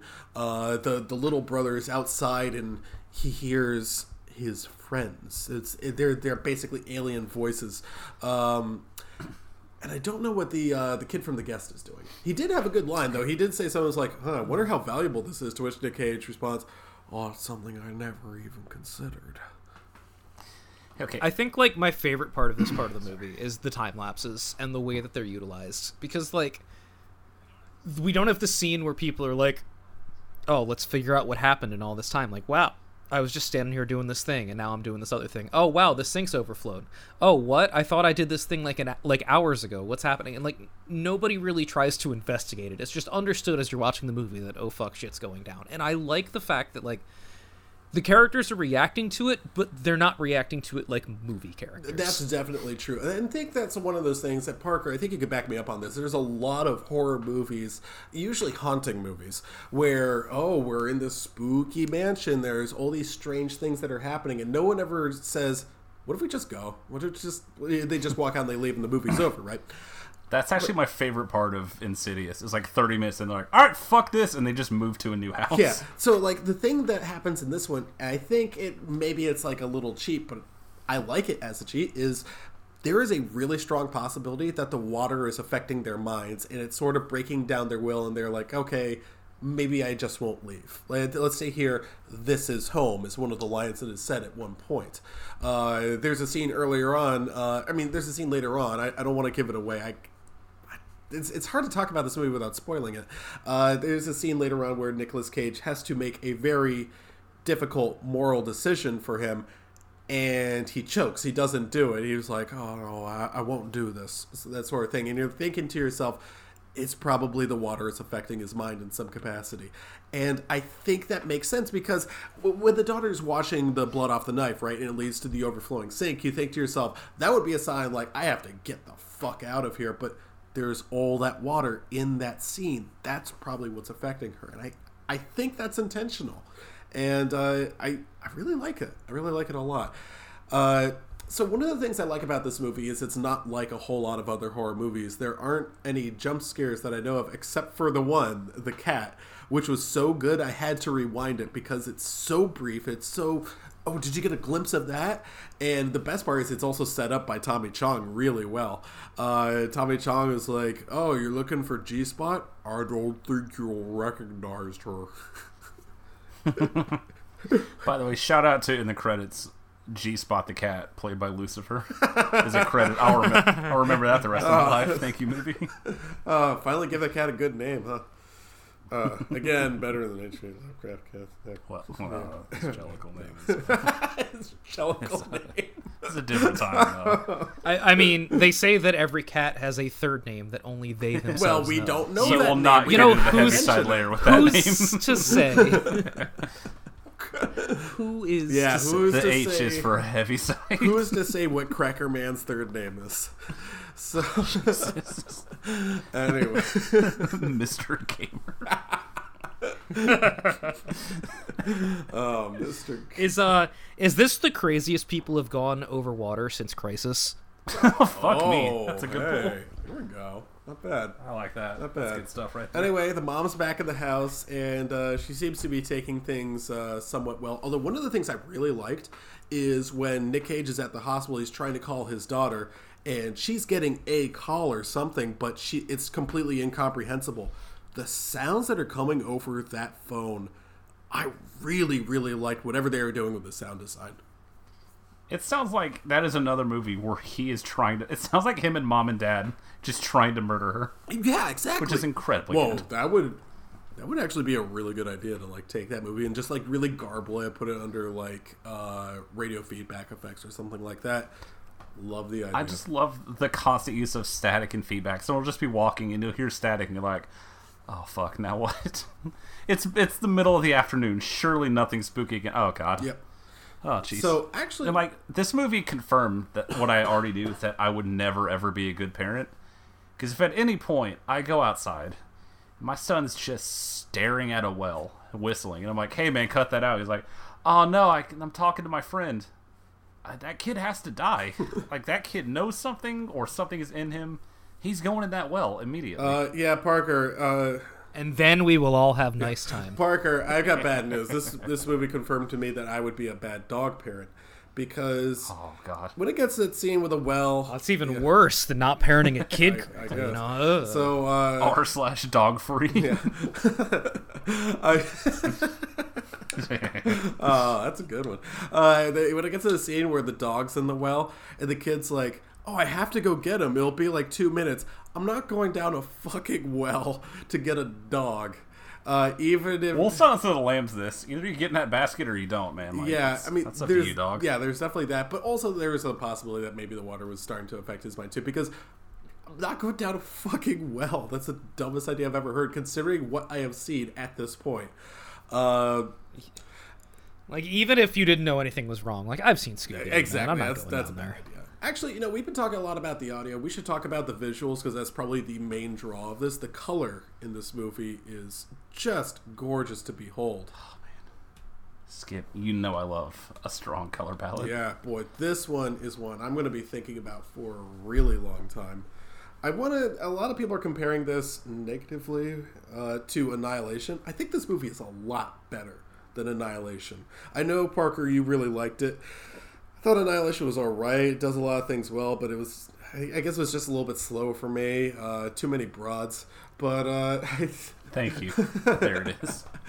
I, I I have to say, uh, Natalie Portman, I do respect you, but I think this movie it goes somewhere, uh, and it goes somewhere a little bit more clear, and somewhere it goes at a better pace. I'll definitely say that much. And I think the visuals are better for sure.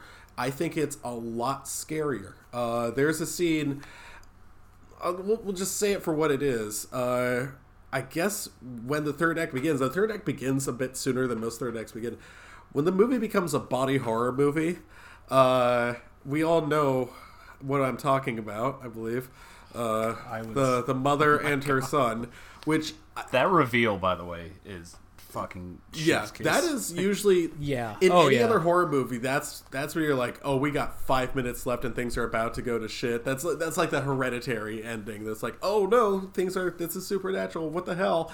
Uh, no, that's when things are just getting started. Yeah. You know, I, I saw this at Man, draft. thank God. Sorry, go ahead. No, you you. I was just saying I I've saw been this cutting you at off the draft time. house, and I realized at that moment of like, they haven't even brought my check yet. Like there is a Right, lot of right, movie left, yeah. and this has already turned into an absolute. I checked the runtime. I was just like, oh my goodness, I have 45 minutes left. Yes. I was so happy. Yeah, that boy, what a great, great reveal. So many like, as the way it's framed, I'm like, let's see this one hand here, and in the back of my head, I'm like, could you imagine though? so then Like, could you like how weird are we gonna get with this? And then that slow pan shot, and you're like, oh my fucking god! right and then Yeah. then when he locks her in that attic that reveal is one of the scariest things i've ever seen that freaked me out more than Gonjiam haunted asylum Like before it even becomes full monster, the gargling sounds mixed with a child screaming is one of the worst things I've ever heard, but in a good way. Truly like skin crawling like make this fucking stop, get out of this room, I can't. And even when they're out of there, you just hear the fucking alpacas screaming outside. My god, the sound of this movie is quite upsetting.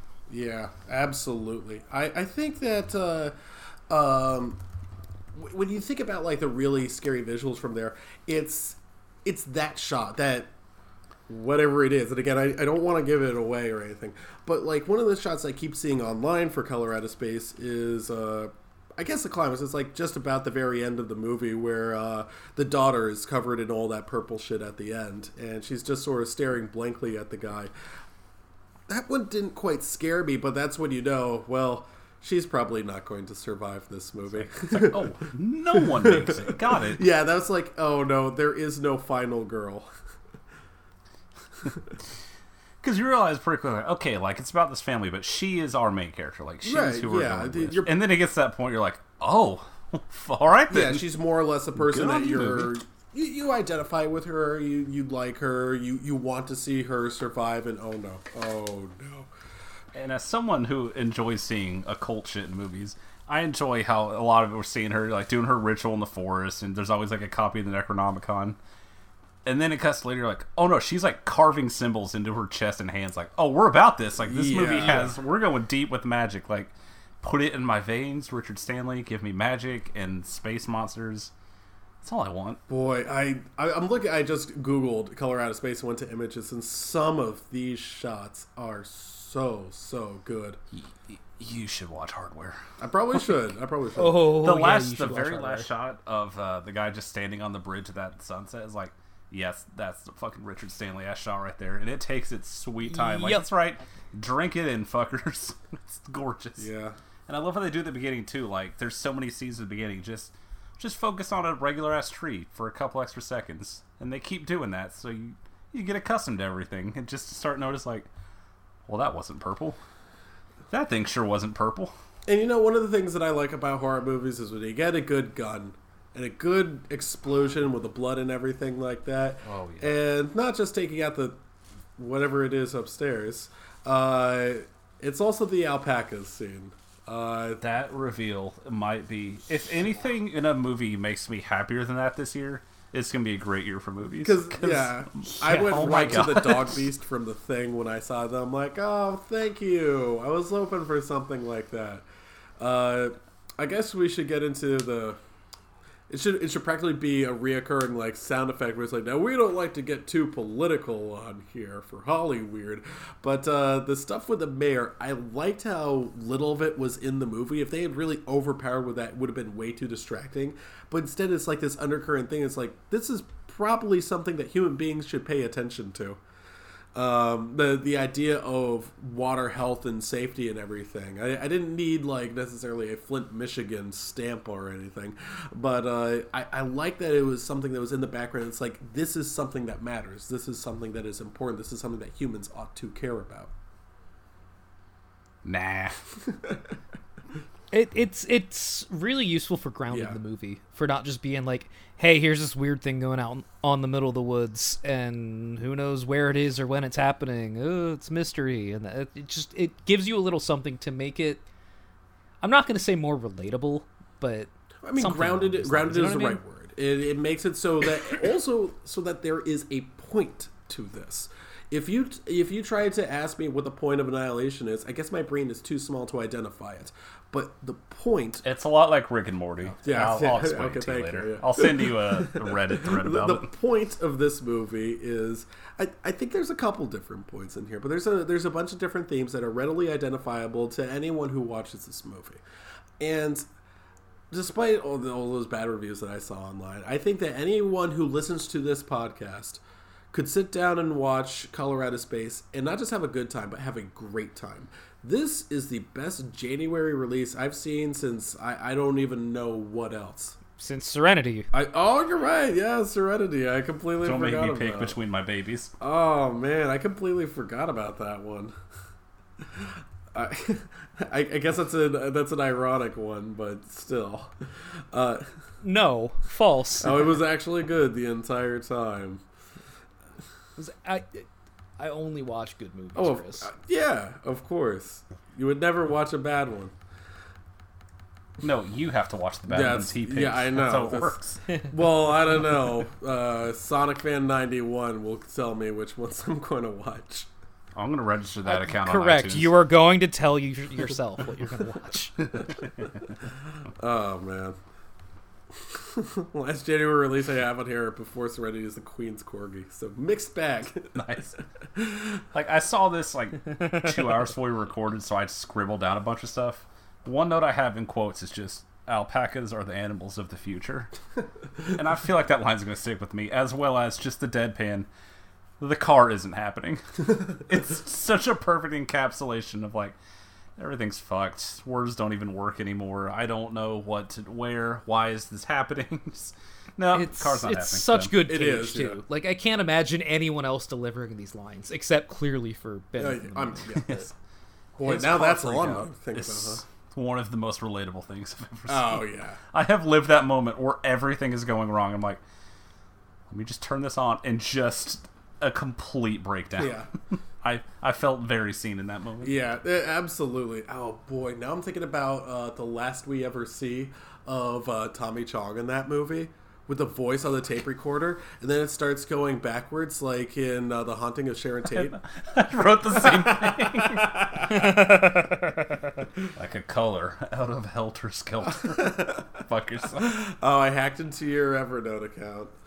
and uh, Yoda. Uh, there, there, there are other things on here that are worth mentioning. We didn't really talk a whole lot about uh, the voice that Nick Cage does at a certain point. How about you just fuck off? He says to his teenage daughter. I love that that voice is like forty percent of a Trump impression. like Never thought about that comparison.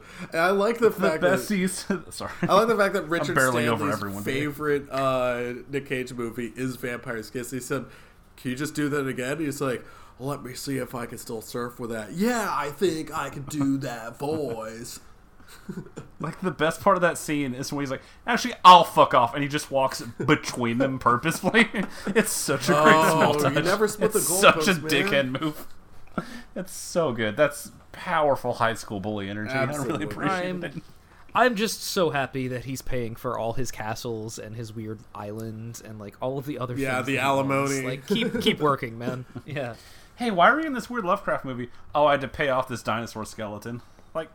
Like, he's we don't deserve him. He's basically like the opposite of uh, Harrison Ford. He really likes acting and is fun to watch.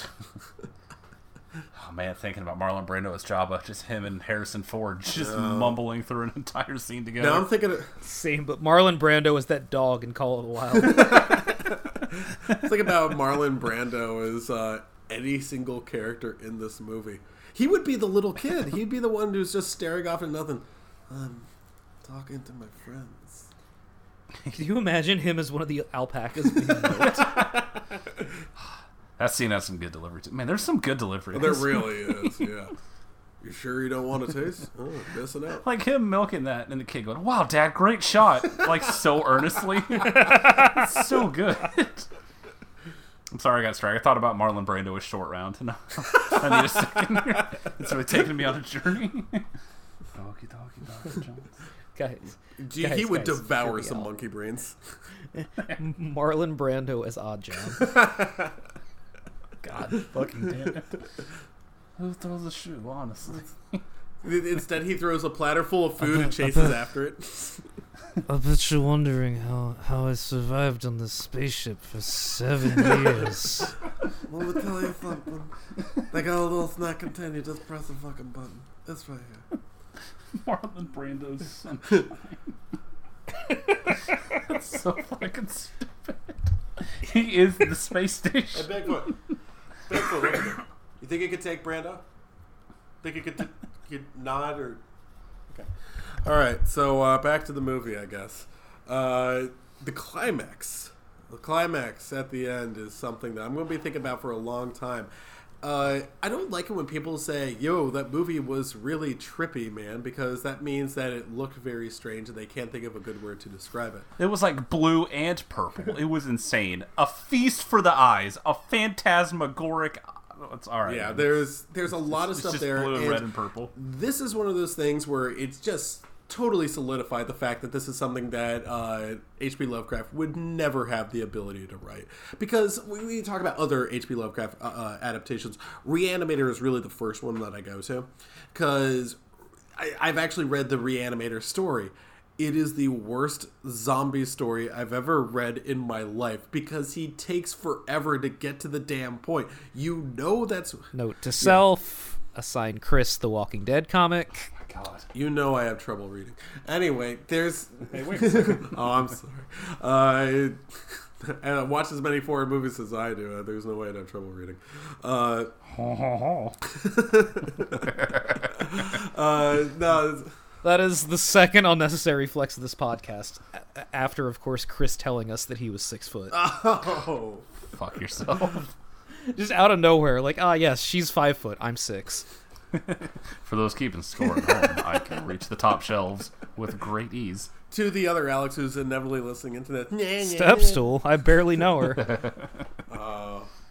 I can get the cat litter off the top It's shelf tough, without though, even having to flex. like- I choose to flex. It's it's tough though because like we have to bend over to hug them. It's like oh, how about you jump and hug? We'll get one of those going. Um, when I was a teacher, we I've used to never touched When a I was woman. a teacher, the girls used to call it a stand-up hug because I'd squ- I'd have to squat all the way down like I was a catcher, hug them, and then I'd stand up, and they thought that was the greatest thing in the world because then they were six feet tall too.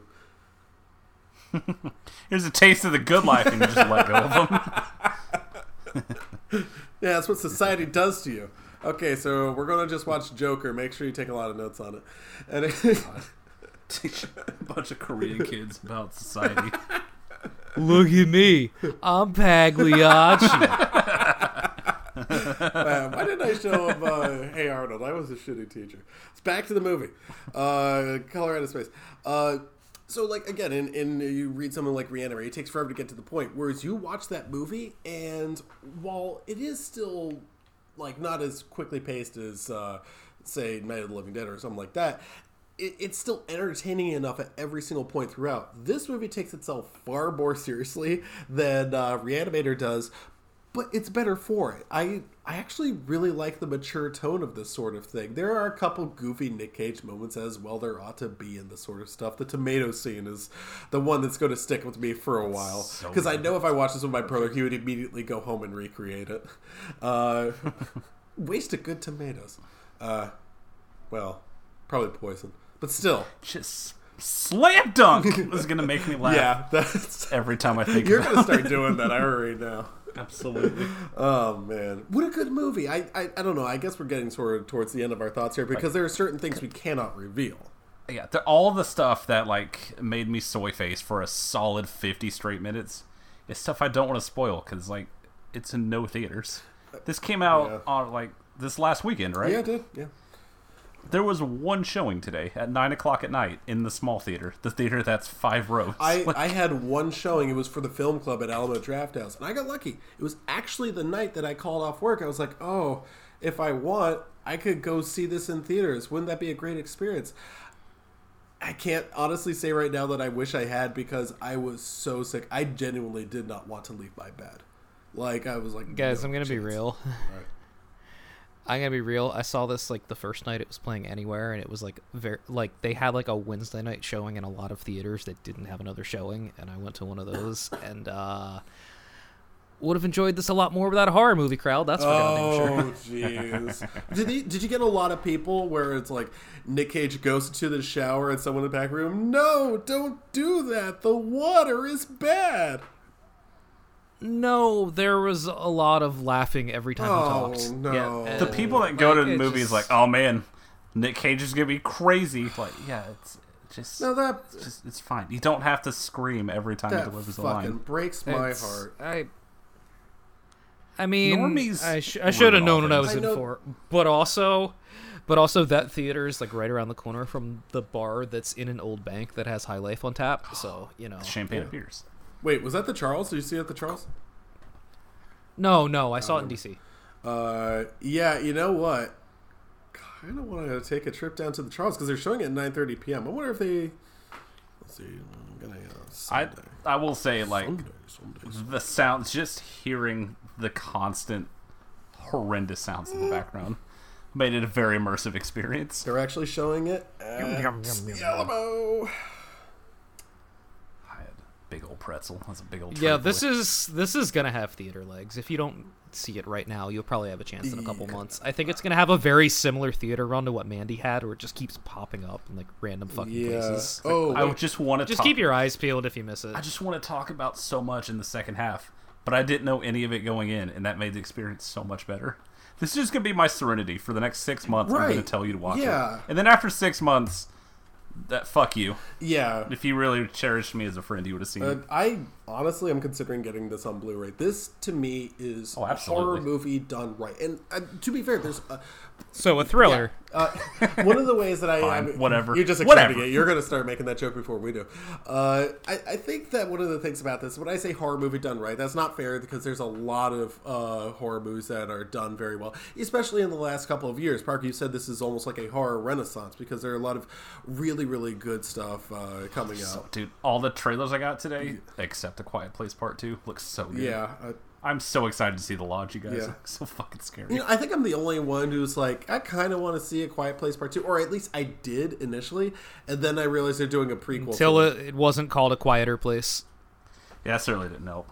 Fucking cowards. No, it wouldn't. But it Yeah, wouldn't be see, a quiet here's the- place, here's the thing. though. They would have noise out because they can beat the aliens. I thought it'd be. They have one less thought it'd be guy, Like a, so- I thought it'd be like a, a more of a science fiction action type, like aliens to aliens sort of thing. Because now they're killing them.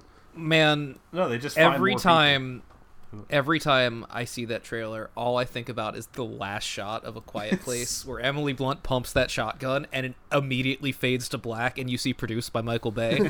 like I And that's the final shot of the trailer too. Yeah. It's like, okay, fuck yourself. Here's the thing. So they go find people, but those people also have to be quiet. That'd be like. no, I got it'd it. Be like the I got the movie. I like the movie. I liked a quiet Yeah. place, but I got Yeah. it. I got. I don't Yeah, need a I don't- continuation. yeah, I Nor do I need to see the first. Yeah, I day. really was don't able wanna to fill in the that. I thought- I figured it out. Yeah, thank the you. movie did a very bad job of explaining at the first part. Aliens? Question mark. Must be quiet. well, here's what it looked like when the aliens attacked. Like, Yeah, yes, I, I'm- I kind of yes, everything went wrong. together. hey, it's you remember Bird Box? We'll just do that opening again. Everyone Yeah, liked that but- movie. But what if we saw the aliens murder Bruce Wayne's parents? the, the fucking pearls drop in slow motion. Okay, tell you what, guys. Do we have any final thoughts on Color Out of Space? I kind of hope this isn't in my top 10 because if that's the case, then this year is fucking incredible.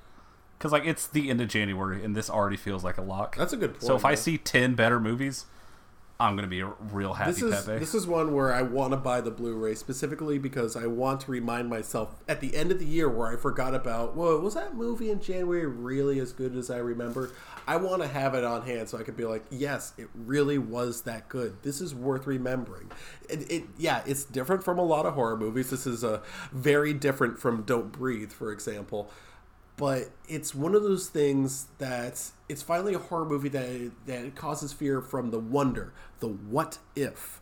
That's the sort of thing that I really like. It's more imaginative, and uh, I also really want to talk about the uh, epilogue there. I think the scene where he drops his cigarette into the water is uh, fairly brilliant, and not for the reasons that a lot of other people would say. It's like, oh, see, it's like he's polluting it, that sort of thing. No, there's something else they're trying to do. If you watch the movie, I think it's, I think it's pretty clear. Uh, Alex, do you have any final thoughts on Color Out of Space? Yeah, this was real good, and as far and away the least hyperbolic member of this podcast, you should definitely see it. Like, I mean, you're not wrong. Yeah, I wasn't going to dispute The less. I, the le- I, I mean, I, I feel the need to hyperbolic say as that far because, as this like, movie goes, yeah. y'all told people to see Idle Hands. Like, they need a That- voice. oh, that- yeah, I they will have not it. They're right there. The Idle Hands fucking rules. Okay, let's get on to. movie sucks You ass, have that dude. taste. Correct. okay, let's go on to uh, the professional bowl. All right. So who here, who here remembers how ties work? God fucking damn it. Uh oh.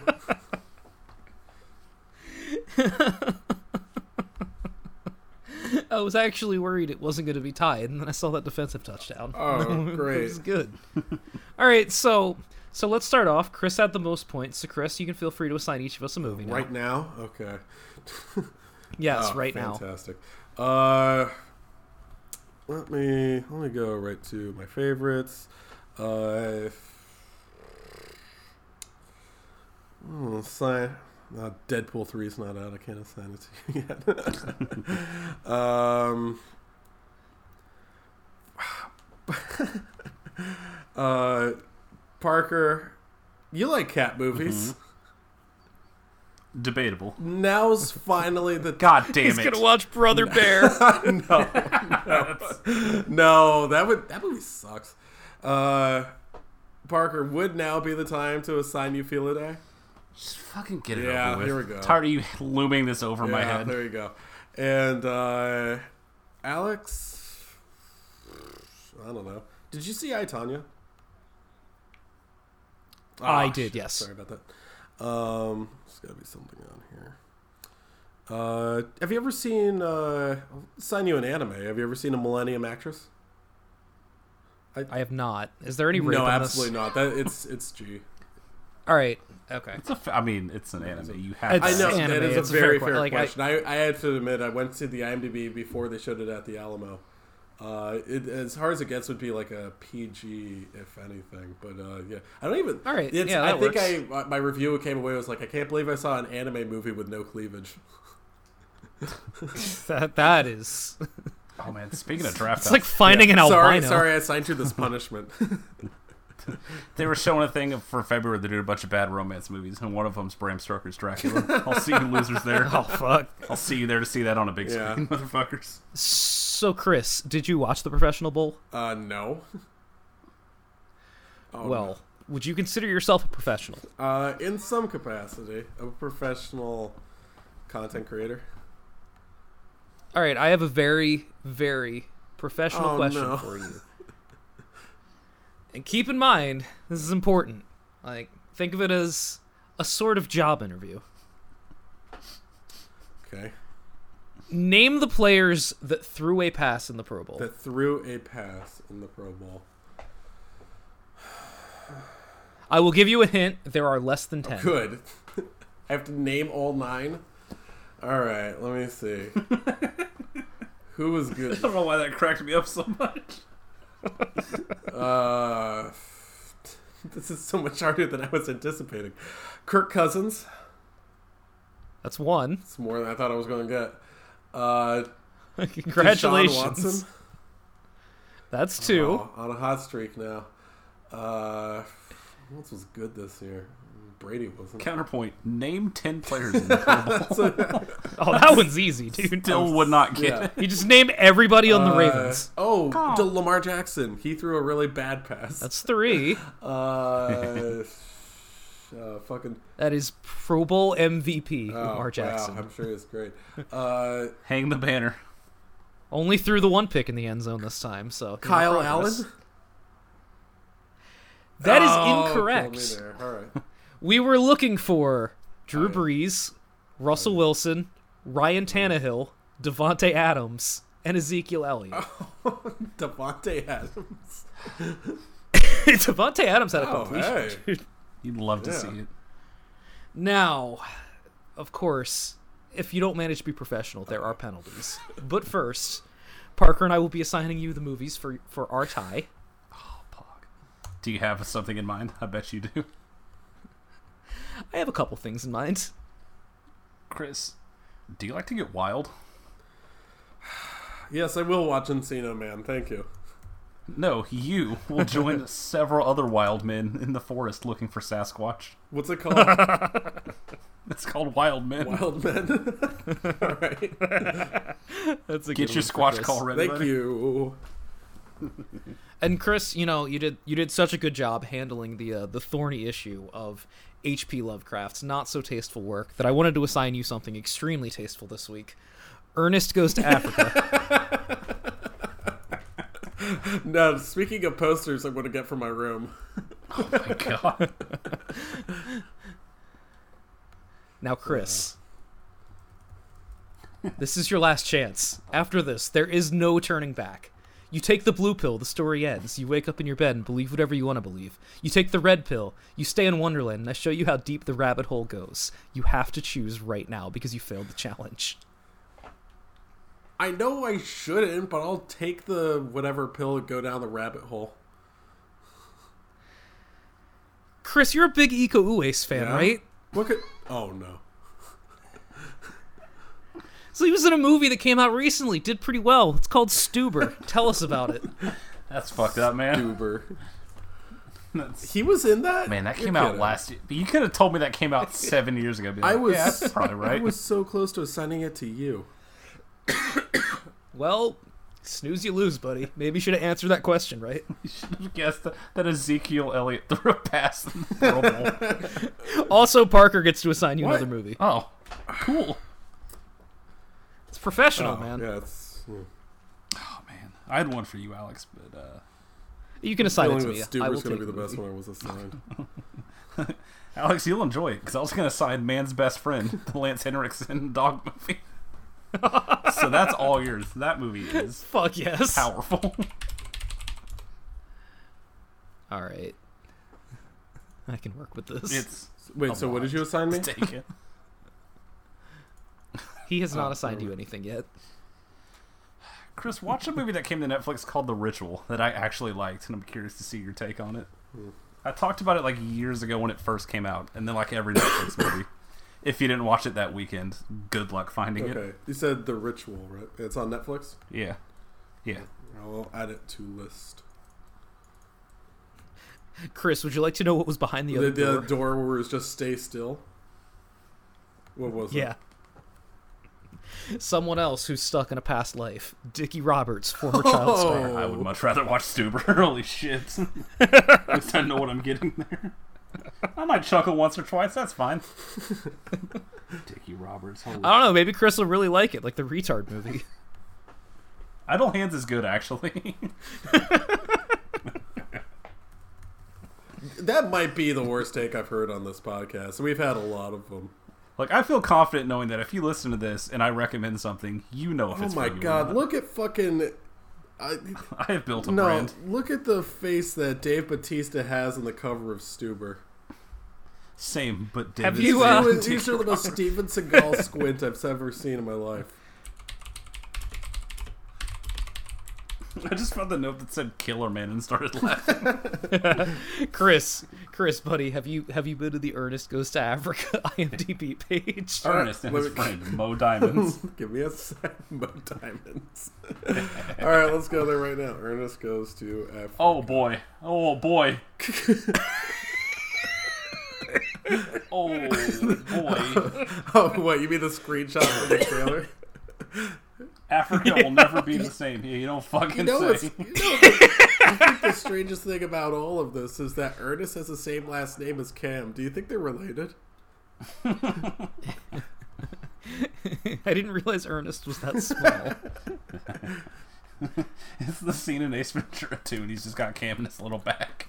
he lets him out of his backpack. Well, that's that's impossible because in Slam Dunk Ernest, Ernest is able to dunk. So This Ernest film has been on DVD four times. Now that we're done with the baby jeans, we just have to watch all the Ernest movies.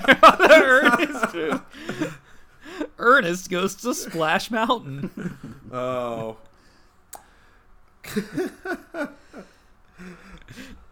I saw that poster and couldn't What? assign it Ernest, to. Ernest goes to Africa? Parker's already showed me that one. Yeah. Okay, uh, Nice. before we before we end this, uh, do we have any idea what we're watching next week? Alex, you suggested it.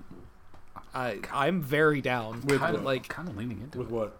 do we want to watch the first two or Yeah, we don't need to watch the third one. That movie sucks ass. Even as a Uh, kid. just the first? Yeah, I I mean, yeah. I just wanted to make sure we we could handle two Austin Powers movies. he, Yeah, like has- you mentioned it Discord. I have not stopped thinking about it. You really Same. think so? I loved. I watched those movies a hundred times. Tell times. you what, give me give me a haven't seen them second. Let me. I want to see what year they came out first. Um, like Austin if I, I'm, Powers. I'm almost Second certain- one was ninety nine. The first one was like ninety. I think it was yeah, 97. something like that. Yeah, it's 97 for the first one. I guarantee if when I put the second one on, I'll be able to quote almost the whole thing along with it. I know it because I did it as a kid. My mom yelled at me for being annoying. she was trying to watch Okay, it. okay. I, I want to avoid. Hey. I want to avoid Goldmember because uh, H.P. Lovecraft's cat is in it. Well, little lady, let me elucidate here. Everybody wants to be a cat because a cat's the only cat who knows where it's at. Tell me everybody's picking up on that feline beat. Cause everything else is obsolete. A square with a horn makes you wish you weren't born. Every time he plays, But with a square in the act, you can set music back. to the caveman days. Up. I've heard some corny birds who tried to sing. Still, the cat's the only cat who knows how to swing. Who wants to dick, long head kick, stuff like that? When everybody wants to be a cat. A square with a horn makes you wish you weren't born. Every time he plays, oh, a rinky tinky dinky with a square in the act. You can set music back to the caveman days. Oh, a rinky tinky tinky. Yes, everybody wants to be a cat. Because a cat's the only cat who knows where it's at. When playing jazz, you always has a welcome mat. Cause everybody digs a swinging cat.